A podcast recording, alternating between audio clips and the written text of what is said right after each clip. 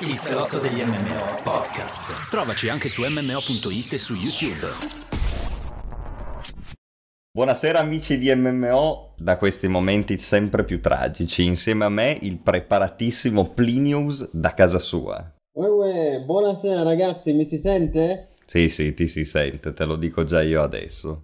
Bene, bene. Allora, benvenuti a una nuova puntata del salotto degli MMO da casa. Da casa. attualmente Siamo tutti in quarantena e per proteggere la salute nostra e anche quella degli altri. Assolutamente, e quindi oggi ci parliamo dalla distanza, però come potete vedere è bello perché abbiamo... Buonasera amici di Oddio, aspetta che ho l'audio doppio. Da questi momenti sempre più Eh sì, perché tragici, insieme non no? so dove l'ho, l'ho pre- eccolo qua, niente, era, era MMO Hit. Allora ragazzi, come potete vedere, però qua ci ritroviamo un po' come fossimo, no, siamo in situazione normale, perché abbiamo Askzor a destra, Plinius a sinistra e adesso abbiamo anche la tecnologia che ci permette di farvi vedere cosa che stavo facendo prima, ma purtroppo è, è andato un po' tutto a fanculo, un bel Google Chrome.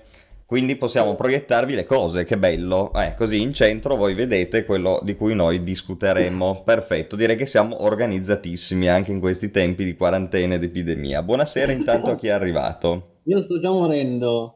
Ecco, mi raccomando Plini, eh, qua il virus non perdona. Allora, buona fe- buonasera Dario Murgo, Silma Enashi, Alfredo Zica, Brog che dice ti prego togliti la maschera, Sputter Tag, Chiara Codullo, buonasera a tutti ragazzi. Perfetto, Bene. allora, Ma Oggi- domanda, domanda, il virus si trasmette anche in forma telematica? solo via Discord. Va bene. Via Eh, Discord è una roba che ti fulmina immediatamente. Immediatamente. ne approfitto per dire, ragazzi, per fare un appello anche a voi. Mi raccomando, state a casa, non uscite più. Questo è il momento giusto per dimostrare se siete o non siete dei nerd. Quindi, se davvero, come dire, se era tutta una finzione, oppure se davvero, eh, nei momenti che contano, i duri iniziano a giocare, no? Eh certo, ma Quindi sì, certo. bisogna, bisogna scongiurare la diffusione del contagio e quindi mi raccomando, bisogna nerdare da casa, non abbiamo mai avuto così tanto tempo per, per giocare ai videogiochi, in particolare gli MMO, quindi approfittiamone e anche voi approfittatene. per giocare agli MMO e seguire MMO.it, quindi proprio c'è l'unplan. Allora ragazzi, guardate nello schermo centrale.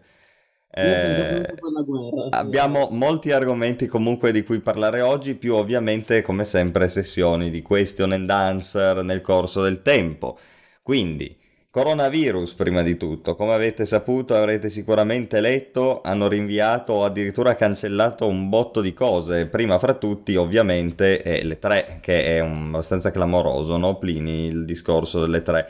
Però è interessante perché il discorso delle tre, mm, ne parlo un attimo, poi se hai qualcosa da aggiungere aggiungi tu, no? Se voi leggete questa news, io mi sono un po' documentato su sta roba, no? E al fondo della news io, io, mm, mi pongo questo problema. In realtà le tre era da tempo che stava perdendo un po' di colpi. Sì. Ok, poi certo che eh, l'hanno chiusa per il coronavirus, non è che è la scusa dietro cui c'è, però eh, il coronavirus, diciamo, ha peggiorato una situazione che già di per sé non era rosea. Forse è perché io mi chiedo, mi chiedo a te, Plini, c'è una mania ne- da parte delle software house, almeno io la percepisco.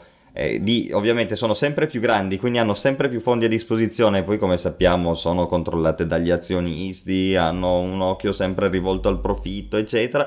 Per cui c'è questa mania sempre più, mh, diciamo, susseguente di eh, farsi la loro fiera. Que- quindi col cazzo che io vado a spendere soldi per andare alle 3 quando posso farmi, non lo so, la, l'EA Play, ecco, per dire. Mhm, chiaro. E quindi di fronte a questo le 3 già si stava un po' disgregando, è arrivato il coronavirus, bam, chiusa. Tra l'altro chiusa, neanche rinviata, no? Perché anche questa è la cosa, perché prima noi parlavamo della GDC qualche giorno fa e la GDC l'hanno rinviata, poi non so se la chiuderanno o no, però per adesso è rinviata, invece le 3 è proprio cancellato, quindi quest'anno niente 3. Sì, bravissimo, hai detto bene. Io volevo bermi un bel bicchierone d'acqua, ma poi mi sono ricordato che ho la maschera e quindi devo fare tipo Darth Vader.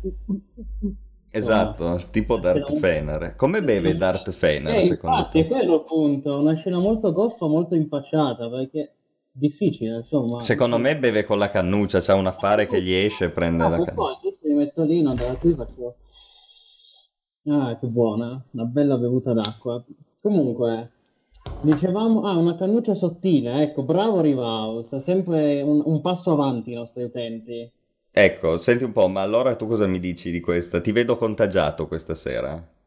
Eh, effettivamente ho avuto un attacco di tosse prima. Comunque, a parte questo, poi volevo, volevo anche sapere, dato che tu sei sempre aggiornatissimo sul, sull'emergenza, no? volevo sapere anche i numeri italiani aggiornati. Comunque, Eh, parte... 4.000 adesso prendiamo, guarda, così Ecco, là. bravo, prendi le tue fonti. Nel frattempo, anche Tommaso dice: Ero curioso di capire se cosa volesse portare Blizzard dall'I3, ma alla fine nulla. Allora, partiamo dal presupposto, e come ha detto giustamente il buon Askzor, l'I3 già da tempo è una cosa molto diversa Ecco, io intanto era. scusa, sto proiettando i dati del coronavirus. E soprattutto, e soprattutto Blizzard dall'I3 non c'è mai andata, raga. Cioè, n- non è che è stata annullata l'I3, altrimenti Blizzard avrebbe annunciato qualcosa di grosso. Cioè, Blizzard già l'anno scorso non si è neanche presentata all'I3, perché ormai Blizzard ha il suo I3, che è la Esatto, BlizzCon di novembre, esatto. in cui ha annunciato Diablo 4, ricordiamo, eh, Shadowlands per World of Warcraft, eccetera, eccetera.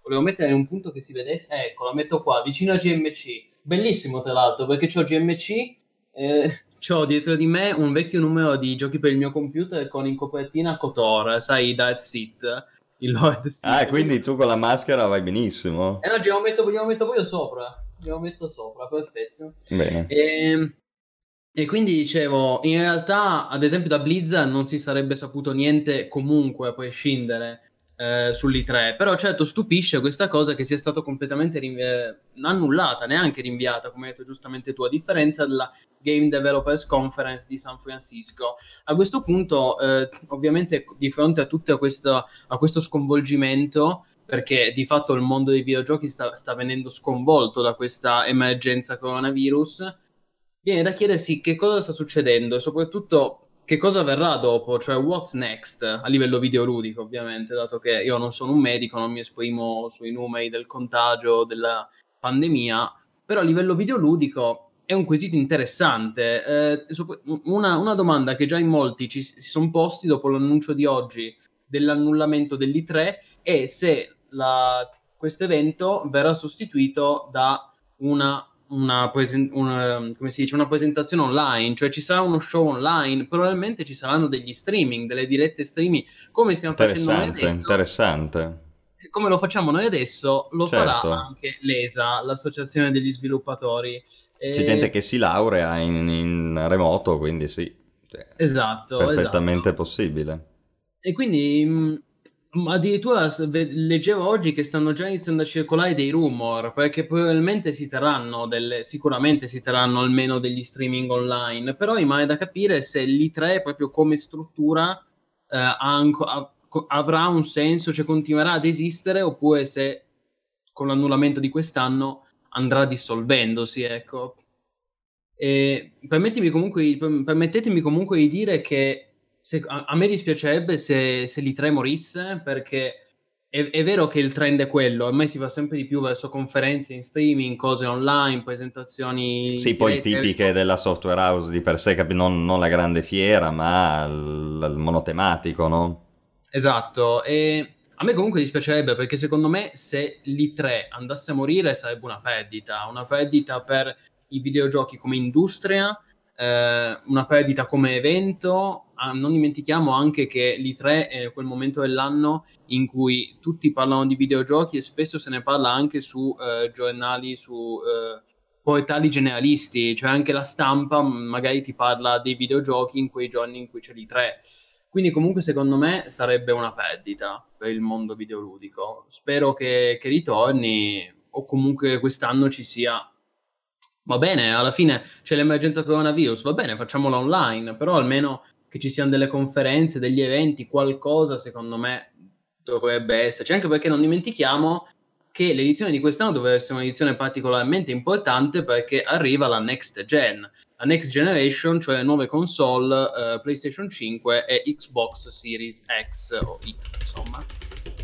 Quindi sì, intanto buonasera ai nostri utenti, eh, giusto dirlo. Xbox, il monolite arriva, l'Xbox Series X. A me piace un casino, io ce lo vedo bene. E comunque sì, hai ragione. Boh, sì, mi piace l'idea, francamente. Ah, bene, bene. Eh, sì, comunque, dicevo, buonasera Cosimo, buonasera Matteo. Matteo. Bella, raga. Poi eh, adesso arriviamo subito, arriviamo subito che sono cose divertenti da leggere in chat. No, no, ma alcune cose leggo che sono anche molto, molto centrate. Ecco, giustamente Alfredo dice: Penso che in quel periodo per rimpiazzare ci saranno i vari state of play, i direct. Certo. Sì, ad esempio il Nintendo Direct, l'EA potrebbe diventare l'EA Play solo online. È probabile, insomma, speriamo almeno che ci sia qualcosa, ecco. Sarebbe un peccato altrimenti. Certo. Oh, poi c'era Brog che ci chiedeva tirateci fuori una bomba di MMO a cui nerdare in queste settimane e poi Askeladd gli diceva citando me stesso adesso prendo apro Elite mi alieno due settimane vado al centro della galassia entro nel buco nero e lo disinstallo quindi potrei Sarebbe... farlo adesso no? con due settimane di adesso, quarantena sì. potrei prendere Elite e alienarmi del tutto proprio cioè a quel punto è finita, è, cioè lì vivi proprio la vera quarantena. Io eh. spero, spero comunque, cioè, Oddio, ho il commento. Quelli... Ah, esatto, di Brog che dice: Tirateci fuori una bomba di MMO. Ma fosse per noi, ben volentieri. Il problema non siamo noi, ma sono gli sviluppatori. Con gli sviluppatori che bisogna prendersela. In particolare, giusto a maggio dove deve uscire New World. Sarebbe bello poter consigliare quello, dato che sicuramente è la release più importante di quest'anno. Gio- giocatevi Planet Side 2 che c'è il nuovo mega update che può essere carino, avete letto? Quello no. è interessante, cioè oh, se avete un po' di voglia di... Ah, mi hanno consigliato COD eh, Battle Royale, dicono sia bello COD Battle Royale, probabilmente lo provo uno di questi giorni. Ah, ti è stato consigliato, sì sì, solo che ha un download enorme. Enorme, 82 giga, sì, enorme. 82 giga se non hai già il gioco, sì, siccome sì. tu non ce l'hai, Modern Warfare... Sì sarà... Sì, sì. Ma, infatti, ma io non ho dubbi che io già difendevo Modern Warfare, secondo me uno dei migliori Call of Duty degli ultimi anni, è venuto molto bene, anche la recensione che abbiamo pubblicato su MMO.it da, da parte scritta dal buon Stan è molto positiva, bel gioco, anche proprio divertente a livello di gameplay, di shooting, colpi entrano bene, figo. Se tu applichi quella struttura a un Battle Royale, io già non, supponevo che fosse una buona esperienza. E... Mi hanno detto che c'è anche il travel time dei proiettili nel Battle Royale, non 8 scan, che ovviamente è una cosa buona per il Battle Royale, meglio di Apex pare. Perché nel gioco in... No, hit scan, dritto ah, okay. per dritto, sì sì. E quindi è interessante Beh. e voglio provarlo perché appunto ne parlavano bene, alcuni di cui mi fido e voglio vedere se effettivamente... proviamolo anche perché è gratis, come hai detto esatto. giustamente tu è gratis, anche PlanetSide 2 di cui ho appena linkato la news e comunque è, è, una, è un mega aggiornamento importante quello che è uscito, è Escalation, probabilmente la, un, uno dei più grandi update mai usciti per PlanetSide e ricordiamo che ha più di sette anni il gioco perché è uscito nel novembre del 2012. Pensa come è passato il tempo, ti ricordi? Io mi ricordo quando io e te dicevamo ma guarda che deve uscire sto gioco, ora è Planet Side, sette anni. Rip. Eh beh, zio, è lo stesso anno di Guild Wars 2.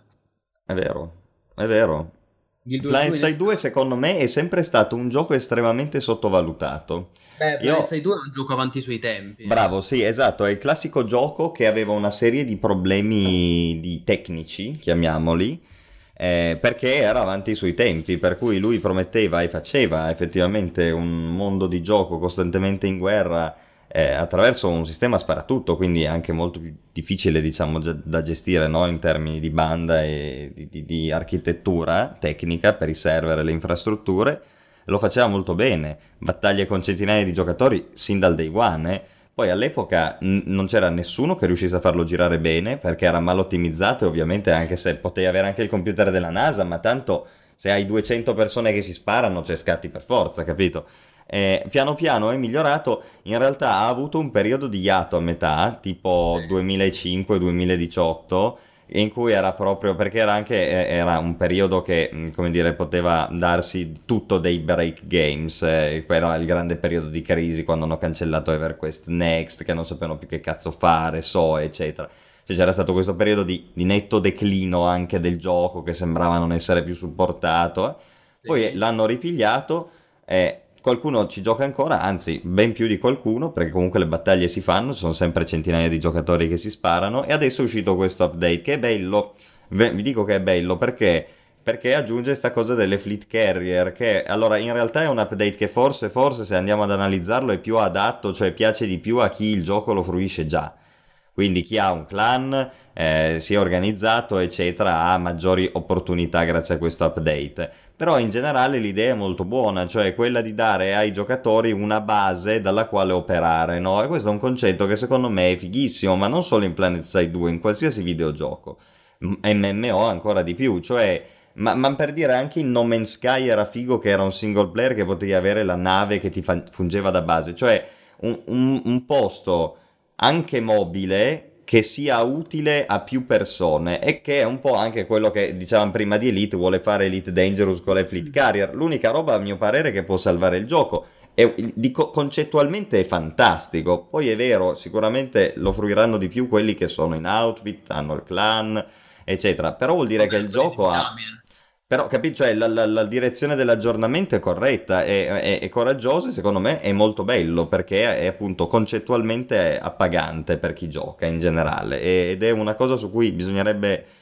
eh, bisognerebbe un po' assumere la standard dell'industria negli MMO, no? questa cosa della base della gilda, che a me sembra strano dirlo nel 2018-2020 quando c'era eh, Ultima Online che lo faceva nel 90, però è così cioè, dimmi tu oggigiorno un gioco in cui c'è veramente una concezione di base per i giocatori, magari anche mobile e funzionale. Non, non ne esiste. Cioè, Guild Wars 2 non aveva le sedi di Gilda, quando è uscito si chiamava Guild Wars, ma quanti ne avevano così? C'è giusto Arcade, qualcosina per Black Desert. Per fortuna adesso ce l'ha almeno GV2. Comunque sì, quello che dici è molto vero, è molto giusto, è anche triste perché purtroppo spesso più andiamo avanti più si torna indietro. Infatti eh sì quando dico che un gioco è avanti sui tempi, forse a volte forse, stavo pensando sul fatto che forse sarebbe più corretto dire che era indietro sui tempi, perché ormai più si va avanti e spesso più i giochi diventano banali, diventano mediocri. Mm-mm, la... Vero, sì, quasi reazionari, sì. Eh sì, no, assolutamente, ma se si parla degli MMO è difficile non essere reazionari quando pensi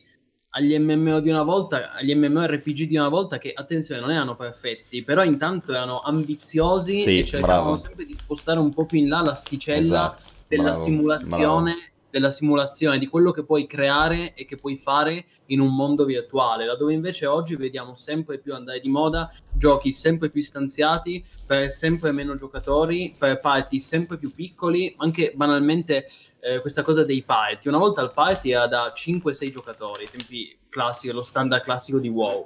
Eh, poi, poi, è sceso a 4, ad esempio di Elder Scrolls Online, già i party non erano più da 5 ma certo. erano da 4, quindi tipico quasi da MOBA. Adesso addirittura molti, tra virgolette, MMO o comunque molti giochi online permettono party solo da 3. Sarà questo il caso, ad esempio, di Magic Legends e anche di un altro MMO che adesso non, non mi viene in mente il nome, però comunque molti studi, non tutti per fortuna, ma tanti sviluppatori stanno andando in quella direzione, che alla fine, come abbiamo sempre detto noi, è un po' la direzione del coop, coop online. Sai qual è il... Però se fai un MMO ci si aspetta un'altra cosa. Bravo, ma sai perché più che altro? Perché c'è bisogno di progresso, no? In generale. Come, io mi attacco a quello che dicevi tu circa il fatto che questi prodotti addirittura dovrebbero essere definiti indietro ai suoi tempi, visto, che, visto poi la fine che hanno fatto i tempi, no? E... Ma aspetta che non mi ricordo che cavolo volevo dire, era importantissimo ma sono distratto. Niente. Vabbè, quando ti verrà in mente... Ah no, sì, il progresso, no? Allora, in qualsiasi ambito, videogiochi compresi, quando è che c'è il progresso? Quando c'è un gruppo di persone che fa una roba, poi ne arriva un altro, vede quello che hanno fatto quelli prima e dice... Mm, prende le mosse da quello che hanno fatto quelli prima e aggiunge qualcosa. Ed è così in tutto, cioè se oggi siamo arrivati ad avere i monitor belli, la tecnologia, le comodità, eccetera, era perché invece di questa bella sedia imbottita, cioè per chi ha fatto questa sedia imbottita si è cazzo ispirato agli artigiani tipo Pinocchio, Mastro Geppetto che faceva le sedie di legno. Chi fa sto benedetto monitor qua era uno che si è ispirato ai monitor CRT, quindi questi pigliavano dal passato e andavano avanti. Ti vedo scattare in webcam, ci sei? Attenzione eh, ragazzi. Sì. Ehi, pronto? Anch'io ti sento male, cioè ti... forse sto laggando perché sento la tua voce a scatti. Eh, è possibile, o forse sto laggando io, eh, non c'è modo di saperlo. No, no, penso che stia laggando tu, zio, quindi finisco È il mio prob- discorso. È probabile perché ho anche delle perdite di qualità. Vabbè, a volte la connessione mi va un po' male. Finisci pure. Allora, il discorso era, agli- prendiamo gli anni 90, primi anni 2000, c'era un'innovazione continua e tutti i giochi e i prodotti storici che uscivano erano titoli che prendevano da qualcosa che era venuto prima e ci aggiungevano del loro, no? Ad esempio, non so, grandi... no- negli MMO questo è evidentissimo fino ai tempi di WoW, ok? Cioè WoW ha preso una formula che era quella di ehm, EverQuest 2 e di altri giochi che invece di Ultima Online avevano uno stile diciamo più team park e l'ha migliorata esprimendola al massimo del suo potenziale. Dopo quello sono venute tutte coppie, ma perché? Perché da una parte lo sappiamo c'è stata eh, una trasformazione dell'industria che ha fatto sì che la gente si ponesse, è crashato Plini, eh, Ecco. sì, sì, eccoci. Una, una parte di- dell'industria, la gran parte dell'industria che si basasse di più sul profitto piuttosto che sull'innovazione e quindi puntava ad avere guadagni facili, ma dall'altra si è persa proprio questa concezione qua, cioè invece di innovare ci si è impigriti e si è detto ma a me che cavolo me ne frega, in fondo io prendo quello che è già stato fatto perché so che funziona e boom, cioè non innovo minimamente. Planet Side 2 era un'eccezione in questo senso, perché Planet Side 2 traeva da qualcosa del passato, che era Planet Side 1 e altri esperimenti di quel tipo lì, ma soprattutto Planet Side 1, e diceva io voglio fare il gioco alla Battlefield, quindi prendeva da qualcosa che già c'era, ma ultra massivo.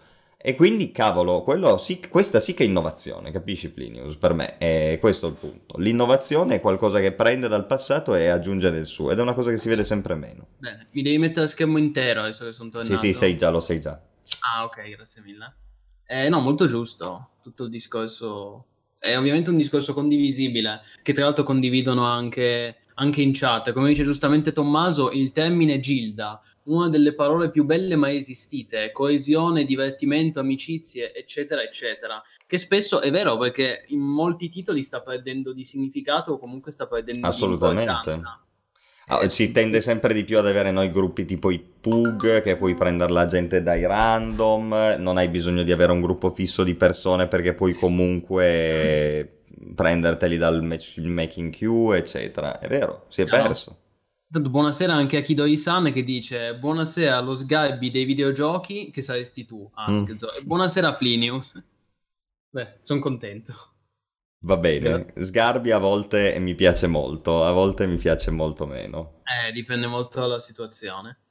Sono Ci sono delle cose molto belle di Sgarbi quando parla di storia dell'arte su YouTube, sono molto molto interessanti. Sì, ultimamente però è abbastanza caduto in disgrazia. Giusto oggi guardavo un suo intervento. Poca roba, sì. eh, vabbè, Ah, deve- più che altro non so se- lui, si è, lui si è scagliato contro questo virus, contro il coronavirus, dicendo che era tutta un'invenzione, una finzione dei media, una finzione della stampa. Boh, nel senso, mh, una settimana fa in Parlamento si era. si Ci era saluta, ci saluta il buon Dimitri, eh, se ti interessa. Che va a Bella. dormire perché è molto stanco e quindi stasera non ci sarà a giocare con noi. Va bene, un saluto a Dimitri. Va bene. Quindi sì, Allora, assolutamente. Eh, silenziamolo un po' sto cellulare. dovrebbe Comunque. essere finito. Va bene, e Rivaus dice Black Desert gira male sul mio PC, eh, purtroppo. Matteo dice Planet Side era decisamente avanti sui tempi. Sì, Oh, esatto. se Black Desert ti gira male, scusami, gli dico solo questo, vai nelle opzioni, c'è impostazioni avanzate, a un certo punto dovresti avere tipo upscaling da attivare, attivalo, dovresti- dovrebbe migliorarti moltissimo. Ok. No, dicevo che tutto il discorso è nato da Planet Side, che diciamo un gioco avanti sui tempi, un gioco che noi comunque consigliamo di giocare ed era molto giusto quello che avevi detto tu, che aveva passato un periodo come di un medioevo, un'era buia, eh, in cui sembrava che il gioco fosse mo- non molto ma morente, perché i suoi stessi sviluppatori non ci credevano più. E questo è vero, ed è molto vero perché? Perché all'epoca in cui Daybreak Games eh, e all'epoca in cui Daybreak stava sviluppando altri giochi e in cui stava anche cercando, eh, di- ha creato la- l'MMO, cioè, oddio, non so. Scusate, sono un po', sto facendo un po' di confusione. Eh, stava sviluppando PlanetSide Arena, il Battle Royale di Che PlanetSide. stronzata Si è incredibile. rivelato un fallimento clamoroso e, ehm, e alla fine l'han- l'hanno chiuso, cioè il gioco è stato chiuso senza neanche mai uscire dalla fase di early access, dalla beta. Eh, Ma fail, meno veramente. male, ma meno male, ma che, che, che Epic fail terror. clamoroso, però è giusto dirlo. E a quel punto Dayboy Games ha capito che forse aveva fatto una cazzata, tra l'altro l'ennesima cazzata, perché ultimamente tra la cancellazione di EverQuest Next, H1Z1, veramente le ha collezionate, una, una, una cavolata dietro l'altra, si è parzialmente inserita e ha detto cavoli, ma noi abbiamo un gioco che è del 2012 ed è avanti di 10 anni ed, è, ed era anche meglio del Battle Royale cagato fuori all'ultimo minuto. Allora ho detto magari supportiamo quello. Quindi sono tornati aggiornare Planet Side 2 e adesso è un gioco che è tornato a nuova vita. Bravo, ed è, mi- ma- ed è infinitamente meglio, non ci sono parole, in- aggiornare Planet Side 2 che è un titolo che veramente ha un suo perché, piuttosto che fare quella cagata di Battle Royale che ce ne sono già un miliardo e mezzo. Planet Side esatto. 2 è un gioco che veramente merita, per cui raga se chiedete un MMO su cui chiudervi per due settimane, almeno boh, per una provatevi Planet Side 2, secondo me ha un senso. E gra- poi è gratis, quindi. Benvenuto Jacopo. Bello. Giustamente Cosimo dice, lui sta in questo momento sul client di Planet Side 2 e i server sono ancora offline. Sì, perché stanno... Ah, ok. Sì, perché oggi eh, fanno anche la migrazione dei server europei, quindi effettivamente ci sarà magari qualche ora di down, però in generale comunque l'update è uscito. E Rivaus ti ringrazia per i, per i, consigli su Black Desert. Bene, sì, prova così con upscale. So che poi la grafica peggiora un po', ma dovrebbe rendertelo giocabile. Ah, quindi c'è, una, quindi c'è una novità dell'ultimo minuto. Tutti i negozi chiusi per ordine del Presidente del Consiglio. Ho visto, ma Lanza ancora non ha aggiornato. Nuove restrizioni, dice Conte. Scusa, se c'è lo streaming in diretta, mostriamo lo streaming. Vediamo un po' il consiglio. Ecco, in diretta ora, chiusi tutti i negozi, tranne, tranne alimentari e farmacia. Ah, è stato nominato un super commissario anche. Domenico Arcuri. Consiglio, eh, come si chiama? Quirinale. Sai che c'è il canale su YouTube, no? Sì, certo. Eccolo qua, Quirinale. Potresti sì, ma io direi che questo spazio lo dedichiamo un po' ai videogiochi più che al coronavirus questa sera, Vabbè. sai? Sì, sì, va Anche bene, perché ci sarà tempo di vederlo dopo. Certo, ci mancherebbe. Buonasera anche a Yune, YuneX. Buonasera. E quindi sì, ragazzi, Planet Side 2, molto interessante. Bene, e questa è una. Caro sì. Plini, vuoi parlarci un po' di Wolchen che tu ah, oggi c'è fremevi? C'è Brog che chiedeva, mm? c'è Brog che chiedeva cos'è Magic Legends. Ah, uh, sì, giusto, me l'ero perso. Allora, Magic Legends inizialmente è ubicizzato come un MMORPG, in realtà si è poi scoperto essere eh, un action RPG online eh, ambientato nell'universo di, eh, ovviamente, di Magic the Gathering e sviluppato da Cryptic Studios, che è la software house eh, autrice di Neverwinter e Star Trek Online. È pubblicato anche da Perfect World, che è lo stesso publisher appunto dei due titoli sopra menzionati. E il gioco è una, è una visuale isometrica, quindi un action RPG online a visuale isometrica, eh, che sarà free to play e uscirà su PC già quest'anno, quindi nel corso del 2020 e con una beta già prevista nei prossimi mesi. Diciamo in primavera, hanno detto che in primavera già dovrebbe, dovrebbe iniziare la beta di Magic Legends che ovviamente sarà gratis, come poi sarà gratis anche il gioco finale, sempre seguendo questa formula. Guarda, mentre tu ne parli io metto qua sullo schermo centrale un po' di gameplay. Va bene, noi, io ho linkato tra l'altro gli ultimi articoli perché abbiamo abbiamo pubblicato molti articoli sul gioco e tra l'altro vi ricordo anche che abbiamo eh, pubblicato, abbiamo creato il canale abbiamo creato un gruppo Facebook, un gruppo Facebook dedicato apposta che si chiama Magic Legends Italia. Quindi se siete interessati a saperne di più su questo titolo, io vi, vi, invito ad entrare nel nostro gruppo Facebook e vi invito anche, vi ricordo sempre di iscrivervi al nostro canale YouTube se ancora non l'avete fatto, perché vedo che comunque anche stasera siamo, siete in tanti, 30 spettatori, quindi grazie per la partecipazione e, um, e soprattutto insomma è importante anche siccome noi ultimamente siamo molto spesso live, stiamo facendo un sacco di streaming, un sacco di video, un sacco anche di MMO nostalgia e per cui è importante supportare col nostro lavoro, no? Oh, comunque io sto guardando sto video gameplay è un po' A me sembra, a me sembra orrendo. Cioè, cioè...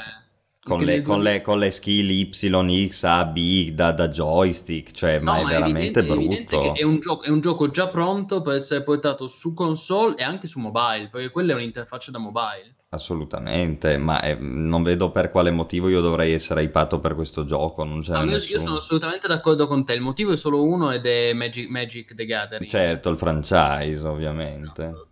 E poi il fatto che sarà free to play, per carità, aspettiamo, aspettiamo prima di giudicare, però sicuramente io non sono al momento convinto e soprattutto anche tecnicamente. Poi è vero quando, come spesso dici tu, che la grafica conta poco nei videogiochi, sì è vero, ma tecnicamente sembra un gioco del 2010.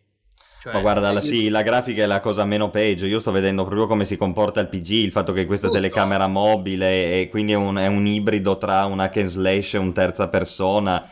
Non so, poi ha queste spell messe a destra che sono quattro in croce che devi usare coi tasti del joystick, cioè è chiaramente un gioco fatto per console, quindi avrà tutti i difetti dei giochi tipicamente fatti per console. E Ma è io penso che un hack and slash che nasce su console o una parvenza di hack and slash, perché sta roba qua non è un vero hack and slash, è da quello che sto vedendo. No, È è, è simile, esatto, un po' più... Boh, non lo so. Non lo so, adesso c'è un encounter col boss qua che non è malissimo, almeno un po' più un po' lentino. Eh, sono d'accordo, però permettimi anche di dire che questi sono gli stessi sviluppatori di Neverwinter, uscito nel 2013. Se tu vai a vedere i gameplay Neverwinter, sembra, cioè dei due, sembra Neverwinter il gioco Next Generation. Mm, mm, mm, sì, E invece questo è il gioco che uscirà su PlayStation 5 e Xbox Series X. Per quello, è per quello che io a volte dico che più andiamo avanti, più sembra che torniamo indietro. Perché tu guardi Neverwinter del 2013, sembra il gioco, ne- sembra l'MMO Certo, certo. Guardi questo e sembra un gioco uscito su PS3 e Xbox 360. Sì, no, ma si vede subito che non c'è neanche. il- È morto il boss, non ha droppato il loot. Quindi non ne vedi che non è una and slash vero e proprio. Perché non c'è la febbre del loot. È No, una no, roba no, strana. No, eh, c'è un loot, ma lo droppi alla fine dalle ceste. Ah, ok, ho E non dal boss.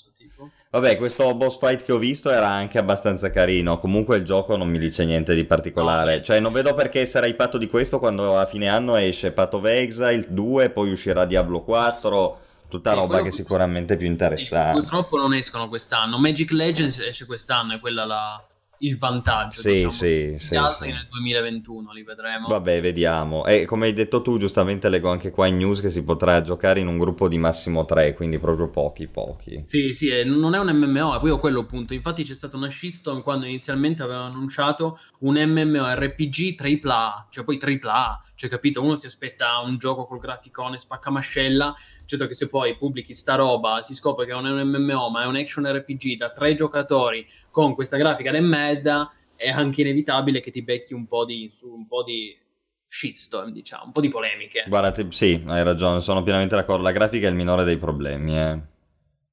Però, beh, non è solo grafica, poi ho la direzione artistica. cioè Ma è, è il feeling generale di questa roba qua, che vabbè, un comunque. gioco scialbo, un gioco blando. Io prendo in mano Titan Quest, come tu sai. Bravo, sì, sì, ed È più esatto. bello, è più bello Sì, anche da un sì. punto di vista artistico. Ti fa proprio del- venire voglia di giocarci. È un gioco del 2006. No, ehm, Rivaus chiede se Neverwinter è una mezza ciofeca. Ma no, secondo me no. Non è un capolavoro, sicuramente. Aveva dei problemi all'endgame, anche a livello di monetizzazione, per il solito discorso che tutti i giochi... Cioè, comunque free to play è una strada rischiosa. Però secondo me ciofeca no, è un MMO carino. Sono d'accordo, un MMO che magari ha gente scafata, navigata, che ne ha già visti, eccetera, eh, però è un gioco che può avere un suo perché, è un gioco che ha un senso di esistere. Poi è stato uno dei primi MMO free to play propriamente detti, quindi ha anche fatto un po' la storia in questo senso. E va preso per quello che è, non è un capolavoro È, sicuramente, uscito però... comunque nel- è comunque uscito nel 2013, quindi sono passati sei anni. Ehm, però sì, cioè ormai, sì, ormai sette. Però, però sì, secondo me non era brutto Neverwinter. Cioè guardo Neverwinter e dico cavoli, forse non era così male se questo è il nuovo MMO di Cryptic Studios. Ma certo. Leonardo chiede cosa significa AAA, dice l'ho sentito molto spesso. AAA è quando un prodotto è sviluppato con numerosi fondi da una compagnia particolarmente importante nel settore, diciamo così, o che comunque ha una disponibilità economica forte e quindi per... Allora, noi...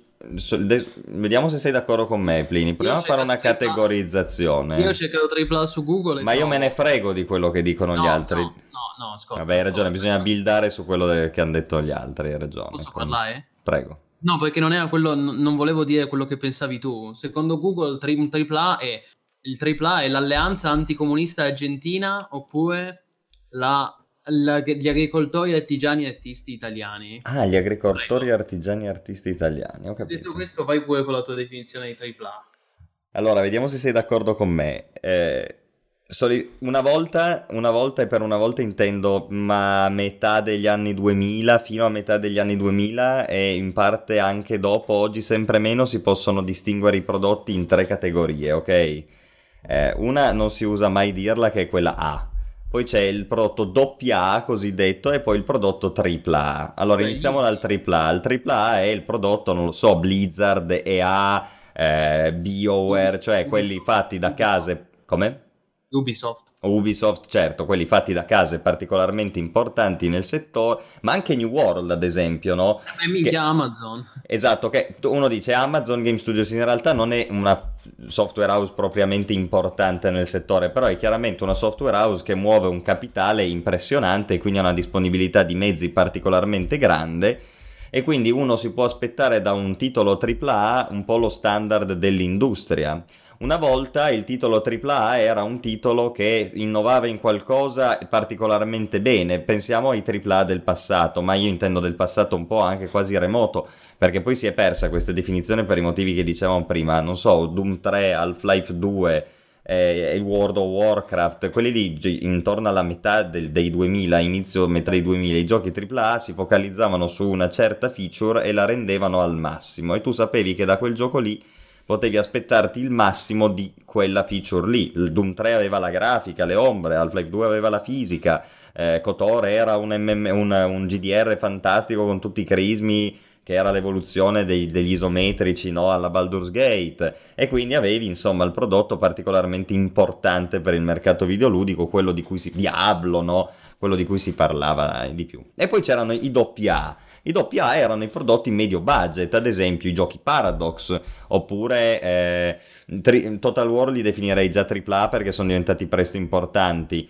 ma non so, io penso a eh, vari MMO che si sono poi susseguiti nel tempo, che hanno cercato di clonare WoW, oppure eh, i giochi simulativi eh, manageriali come potevano essere Football Manager e, e compagnia. Eh, Gothic era un doppia che non era esattamente Oblivion con il budget di Bethesda della Madonna, ma era comunque un signor gioco di ruolo. Allora, quei giochi lì erano giochi solitamente meno polisciati, che eh, tradivano le loro risorse più limitate, ma che puntavano maggiormente sull'innovazione. Infatti, il mercato dei doppia oggi si è perso ed è un vero peccato perché solitamente tu la. ad esempio, Titan Quest era un doppia, mentre Diablo è un tripla, Titan Quest è un doppia. E Titan Quest in qualche modo innova di più di Diablo, osa di più, è un prodotto più avanti ai suoi tempi di quello che era Diablo. Andiamo avanti, che se no stiamo due ore solo in questa definizione. Vabbè, sì, eh, voleva capire bene sta cosa. E poi, No. io, io- e poi io dico, poi si sono, si sono venuti a creare questo, questo ulteriore genere che possiamo chiamare singola A, che sono i giochi indie di fatto, no? Cioè Esatto, quelli i giochi fatti ehm, minimo budget, anche solo da uno Possiamo- sviluppatore solo, possiamo- Papers, Please, eccetera. Esatto, possiamo semplificare dicendo che un gioco AAA, i giochi AAA sono molto facili da riconoscere, sono quei giochi creati con finanziamenti milionari alle spalle. E a questo proposito eh, voglio anche rispondere in chat perché c'è un po' di confusione. Royal J dice AAA significa che ha fatto tutto bene e innova in qualcosa. No, non per forza. Attenzione, no, attenzione, perché AAA non è relativo alla qualità Bravo. del gioco, ma ai finanziamenti che ci sono dietro. In altre parole, detto in parole povere, un AAA può anche far schifo. Anthem, può- Anthem un AAA, fa cagare. Esatto. Esatto, un AAA può anche essere un pessimo gioco, però è un gioco che ha avuto decine di, se non eh, centinaia di milioni di finanziamento alle spalle ed è stato prodotto da uno studio, da una major, cioè da una, da una multinazionale come Blizzard, come EA, come Ubisoft, no, quelle che abbiamo detto prima. No, poi certo, tu mi puoi dire è più probabile che avendo alt- Ah, grandissime vai. somme io ottenga un gioco migliore. Io ti No, dico no, sì, no. e forse è più probabile, però la storia ci insegna che non è così. Ma no, la risposta è no, cioè se, se soprattutto se parliamo di innova- innovare in qualcosa, cioè ormai direi che anzi è una, ro- è una legge scritta, cioè di sicuro non sarà il AAA a, a, a, in- a innovare i videogiochi, a rivoluzionare i videogiochi. Quindi oggi forse sem- oggi sempre meno, quasi più niente. non è legato alla qualità. No. Purtroppo la definizione di AAA non è legata alla qualità del titolo. Poi ci sono dopo- AAA eccezionali come doppia ecce- cioè il gioco No. più AAA di tutti i tempi che è GTA 5 perché quello per cui si è speso di più è un grandissimo gioco, quindi non è detto che nell'uno o nell'altro, però appunto come diceva Plinius è una- di fatto sono i soldi che fanno la differenza. Eh sì, i finanziamenti alle spalle, la, la- la produzione, cioè la- il processo produttivo alle spalle è quello che fa. Comunque... C'era eh, Matteo De Angelis che ci chiedeva se avevamo fatto qualcosa all'università che, che ineriva ai videogiochi, né, né io né Plini direttamente, Plini un po' di più, però entrambi poi ci siamo specializzati nel campo, perché Plini ha fatto scienze della comunicazione, che comunque per il giornalismo MMOIT è abbastanza inerente, sì, e però hai fatto no, una tesi no, su Deus Ex, quindi... Sì, ho fatto una tesi sui videogiochi di ruolo occidentali, però comunque è giusto dire che tutto quello che poi ho imparato dai videogiochi l'ho fatto anche sul giornalismo videoludico, l'ho imparato facendo gavetta, cioè comunque impari, non impari all'università queste cose, ma impari lavorando, facendo esperienze. Certo, avendo anche la passione nel Eh, corso cioè, del tempo. assolutamente, assolutamente, la, la passione è ovvio. Però, però sì, io ho fatto scienze della comunicazione. E io invece ho fatto giurisprudenza e poi mi sono specializzato nel diritto informatico, quindi è inerente, sì. Esatto, poi c'è una domanda molto, molto interessante che è perfetta per te, direi. Nel frattempo Vega eh, di Vegax dice anche Bless Online è un AAA. Sì, infatti. Certo, certo, esatto. certo. No, allora c'è una domanda per te su Black Desert. Kidoi-san Sì, pay to win. è un puro pay to win e gli ha già risposto Tommaso, il quale dice assolutamente no. Tu cosa dici? No, io lo rimando a... Cioè, ci sono i primi dieci minuti di uno dei miei ultimi stream su Black Desert in cui me ne occupo, c'è anche un video proprio linko? chiamato Black Desert Online, è pay to win, se hai voglia linkalo. Quale dei due? Eh, lu- eh, quello lo streaming perché è più recente. Giusto, l'avevo pensato anch'io. Comunque entrambi sono ancora relativamente eh, up to date, diciamo, non è che sono... Perché, perché Black Desert Online va rivalutato? Ah, bravo, esatto, quello era il titolo. Esatto, e poi c'è, la- c'è un altro video che è dedicato esplicitamente al pay to win, però quello lì l'ho fatto tanti anni fa, quindi ormai è passato del tempo. Il problema di Black Desert del pay to win è che è un gioco che effettivamente arrivato a un certo punto ti incentiva molto a pagare per svariati aspetti, che adesso non ho voglia di dilungarmi perché ne ho già parlato un casino, però sì. Allora, il discorso qual è? Pay to win per me vuole innanzitutto dire che se tu ti trovi un 1v1 contro un altro, quello che ha pagato vince e quello che non ha pagato perde. In quel caso lì non è pay to win, perché pur essendo matematicamente possibile comprare degli oggetti eh, per cash veri e poi rivenderli per cash del gioco e quindi poi comprarsi l'equip figo, alla fine viene una spesa di tipo 50.000 dollari, quindi è in- infattibile nella pratica. Eh, al contempo, io quello che dico sempre è il gioco è o gratis o costa 5 euro, quindi no- e non ha il canone, di conseguenza e offre un botto di contenuto. Io ho giocato centinaia di ore a Black Desert. Allora, dopo un po' che uno gioca a Black Desert, ci sta che spenda 20 euro per un oggetto del- dello shop, ok? Perché dopo tre mesi che giochi a Black Desert, che dici. Eh, sono tre mesi che gioco a Black Desert e mi sono specializzato in questo contenuto. Effettivamente per fare meglio questo contenuto, non so, il contenuto subacqueo, oh, sarei molto più comodo se avessi il costume subacqueo. 20 euro, lo compro. Cazzo, hai speso 20 euro una volta ogni tre mesi. Se avessi giocato a WoW ne avresti spesi di più perché già solo il canone mensile te ne porta via 12-13 mensilmente. È un altro modello commerciale. Poi molti si lamentano perché effettivamente pagare comunque dà dei vantaggi più grandi rispetto a quelli che dà pagare me- normalmente il canone su un altro videogioco. Questo è ovvio. Eh, però arrivare a dire è pay to win e non lo gioco perché c'è sto problema della gente che paga è una follia, vuol dire non aver conosciuto bene il gioco, ecco. Insomma, non è pay to win, o almeno non in maniera così grave. Comunque su internet troverai centinaia di persone che ti dicono che invece è pay to win. Io dal mio, cioè da quello che penso io è che c'è una parvenza di pay to win. Se lo vedi così senza sapere dici "Mm, effettivamente questo gioco sembra essere pay to win. In realtà il gioco è molto molto molto complesso. Ma Quindi per, per to- arrivare a un dire che è pay to win. Sì, scusami, non volevo interrompere. No, no, dico per arrivare solo a dire che è pay to win bisogna conoscere bene il gioco e le ramificazioni che, che hanno le cose. C'è una potenzialità di pay to win, però è limitata. C'è una forte convenienza nel pagare ed è vero che uno alla fine, se vuole giocarlo per anni e anni, ci sta, cioè deve pagare, prima o poi pagherà. LOL, sarà naturale pagare. Mm-hmm. Sì, quello che volevo dire io è che forse potremmo definirla una uh, pay to convenience molto accentuata. Molto accentuata. Sì, quasi eh. obbligatoria nel corso del tempo. Ok, Tommaso, eh, preso bene, dice BDO ha delle caratteristiche meccaniche fantastiche che nessun MMO ha come il deserto, fantastico. Sono assolutamente d'accordo, e, nel video lì, nello streaming, andiamo proprio a tradare nel deserto una certa... Esatto.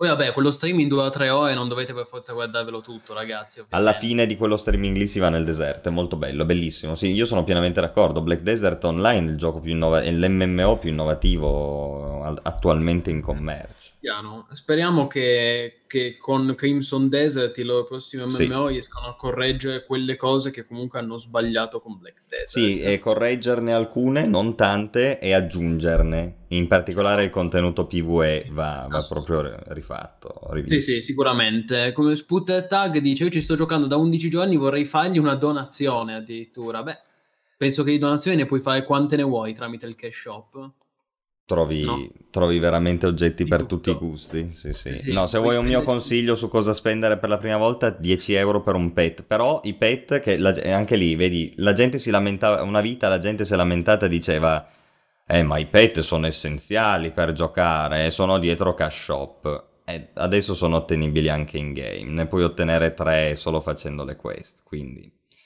Una volta, ad esempio, io nel vecchio video di Black Desert dicevo se volete spendere dovete comprarvi i pet. Adesso invece non lo direi più perché i pet li si possono ottenere quest'anno.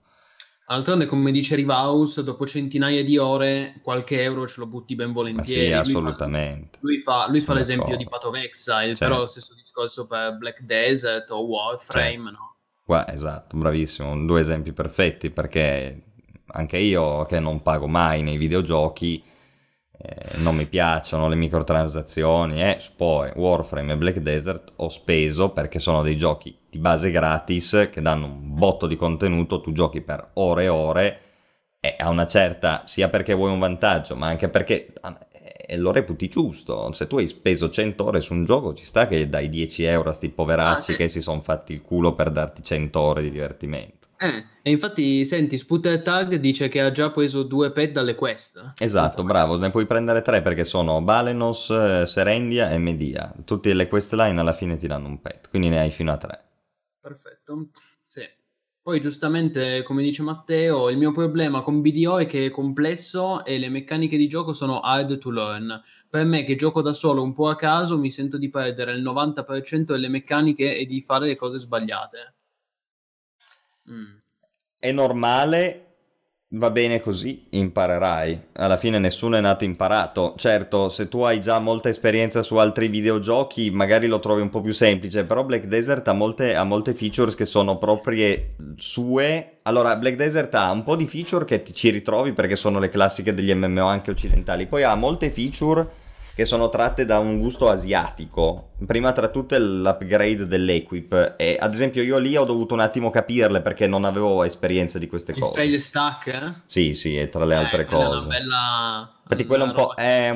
Però, però, quello lì è tanto criticato, ma alla fine se vai a vedere come funziona l'economia di Black Desert è fantastico perché è coerente. Black Desert è un gioco che ha delle robe che ti fanno incazzare. Black Desert è un gioco che ha delle cose che ti fanno incazzare. Però poi tu ripeti, dici, ma questa roba qua, dico, ma com'è possibile? Perché l'hanno fatta? Ti interroghi sul perché ed è tutto coerente. Quindi è vero, ci sono delle robe che anch'io farei diversamente, però poi mi dico, ma se io facessi diverse, io ho in mente una soluzione per sta cosa qua, ma se la applicassi poi il gioco andrebbe a troie. Mm. Perché tutto il resto è collegato a quello, no tipo l'asta, perché in asta non posso mettere liberamente il mio prezzo? E sono vincolato ad alcuni, ho alcuni limiti. Eh, perché quello fa sì che ci sia un'economia di gioco che ti permette, tra le altre cose, anche di vendere e comprare gli oggetti premium. E quindi io potrei anche ottenere quel famoso costume senza spendere 20 euro se ho abbastanza soldi da comprarmelo in asta. Quella è una figata, però ci vuole il fail stack, ci vuole il limite di prezzo, ci vuole un sacco di altre robe che singolarmente tu dici che merda. Però poi ha senso, il gioco è coerente. Chiaro, assolutamente. Intanto eh, Kidoi-san chiede, dice ragazzi, un gioco fantastico MMORPG con un gameplay da paura del 2005, Silk Road Online, l'avete mai provato? Sì, io l'avevo avevo creato tipo un PG, non ci avevo capito niente quando ero molto piccolo. Me lo ricordo Silk Road Online, ci ha giocato un botto di gente perché era free, era uno di quelli free, me lo ricordo. Quindi quindi comunque era, non, non, ci avevi, non ci avevi capito niente nel senso che era molto complesso? Era un gioco comunque che aveva un focus su quelle feature orientali che io se già oggi a 28 anni capisco poco, quando ne avevo 11-12, cioè era come mettermi davanti il cirillico. Mm, a, me, a, me, non piace sinceramente.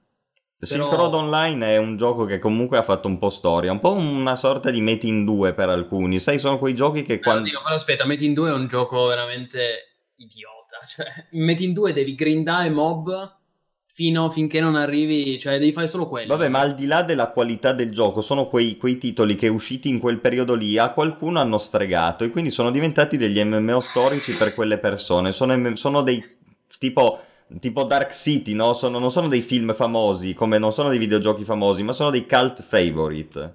Ma sì, ma perché è all'epoca in cui era l'epoca, diciamo, d'oro degli MMO in cui tanti giocatori, soprattutto in Italia, si sono affacciati agli MMO nei primi anni 2000. Questi giochi erano gratis, erano certo. spesso, spesso erano anche tradotti in italiano.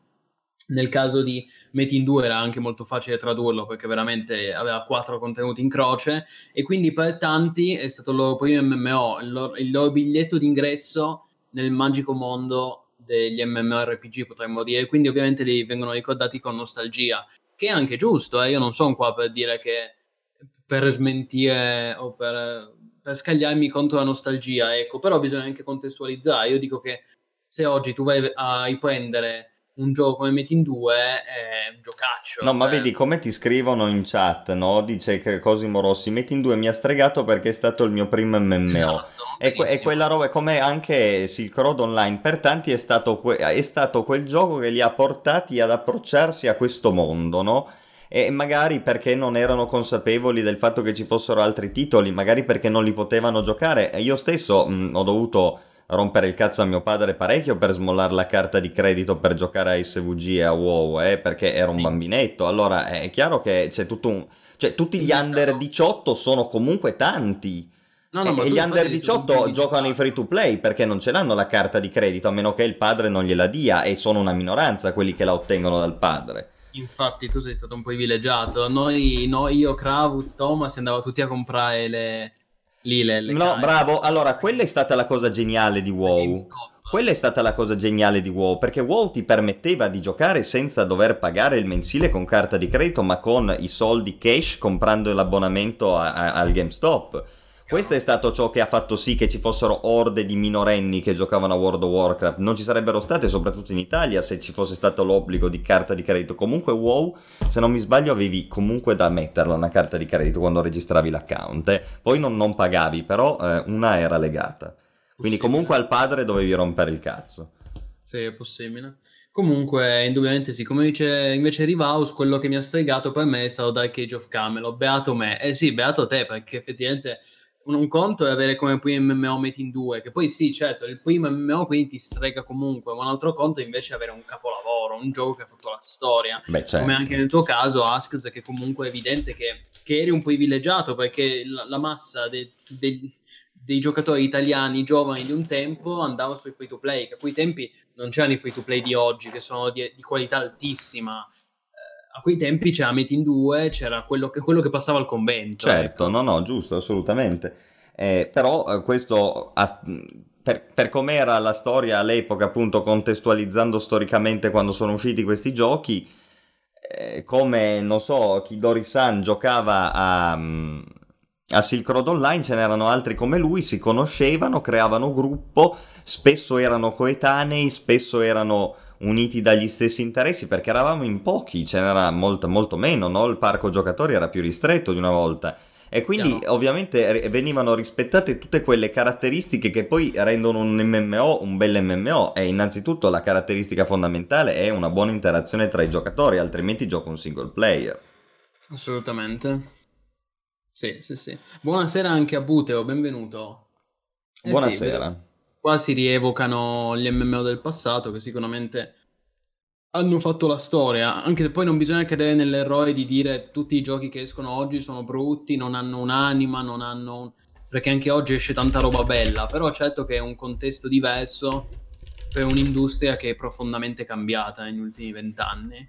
Eh, stavo cercando su internet qua un po' di immagini di Silk Road Online. Eh, cerca un video se devi mettere, se devi metterlo metti un video, un video gameplay Comunque sì, eh, sono d'accordo. Daok ci giocavano sia mio fratello più grande che mio papà, quindi manco dovevo rompere per il mensile. Vabbè, Rivaus, cioè tu veramente fortun- un un'adolescenza felice, potremmo dire veramente un caso fortunato, ecco. Bellissimo avere, cioè pensa tu a, a Askz avere in famiglia tutti che giocano a Daok. Eh, beh, mica male. Invece No, io ero l'unico che giocava a WoW e, e- e urlavo al microfono e c'era mio padre che di fianco mi guardava preoccupato perché diceva ma cosa fa questo? Le arene contro Rogue, Priest e Mago. Madonna, quando, quando procava l'RPM lì, eh, usciva, già volavano al microfono e, e c'erano i miei che mi guardavano, dice questo è pazzo, no? Cosa fa? Giocavo una classe nerfata e quindi la rabbia era molta. Eh sì. Oh, comunque non l'ho ancora detto, però è un buon momento dato che siamo anche un bel po' connessi. E ricordiamo che da pochi giorni è appena, appena passato il quarto anniversario del sito. Certo, infatti tanti auguri a noi, quarto anno di MMO.it, sempre con voi, non ci ferma neanche il virus, vedi? Evviva, evviva, anzi, semmai il virus ci dà più tempo, ecco. Però sì, eh, tanti auguri a MMO.it ed è, ed è anche giusto dire che ci sono tante idee, tanti, tanti contenuti in arrivo. Alcuni di questi non possiamo ancora anticiparli perché sono, diciamo, sotto NDA, potremmo dire. Ah, Ehm, NDA nostra, diciamo, però altri invece, alt- su altre invece possiamo, possiamo già anticipare che sicuramente stiamo, come già adesso potete vedere, stiamo facendo molti streaming, quindi stiamo anche puntando su- sui video, oltre, oltre alle solite news, speciali, recensioni.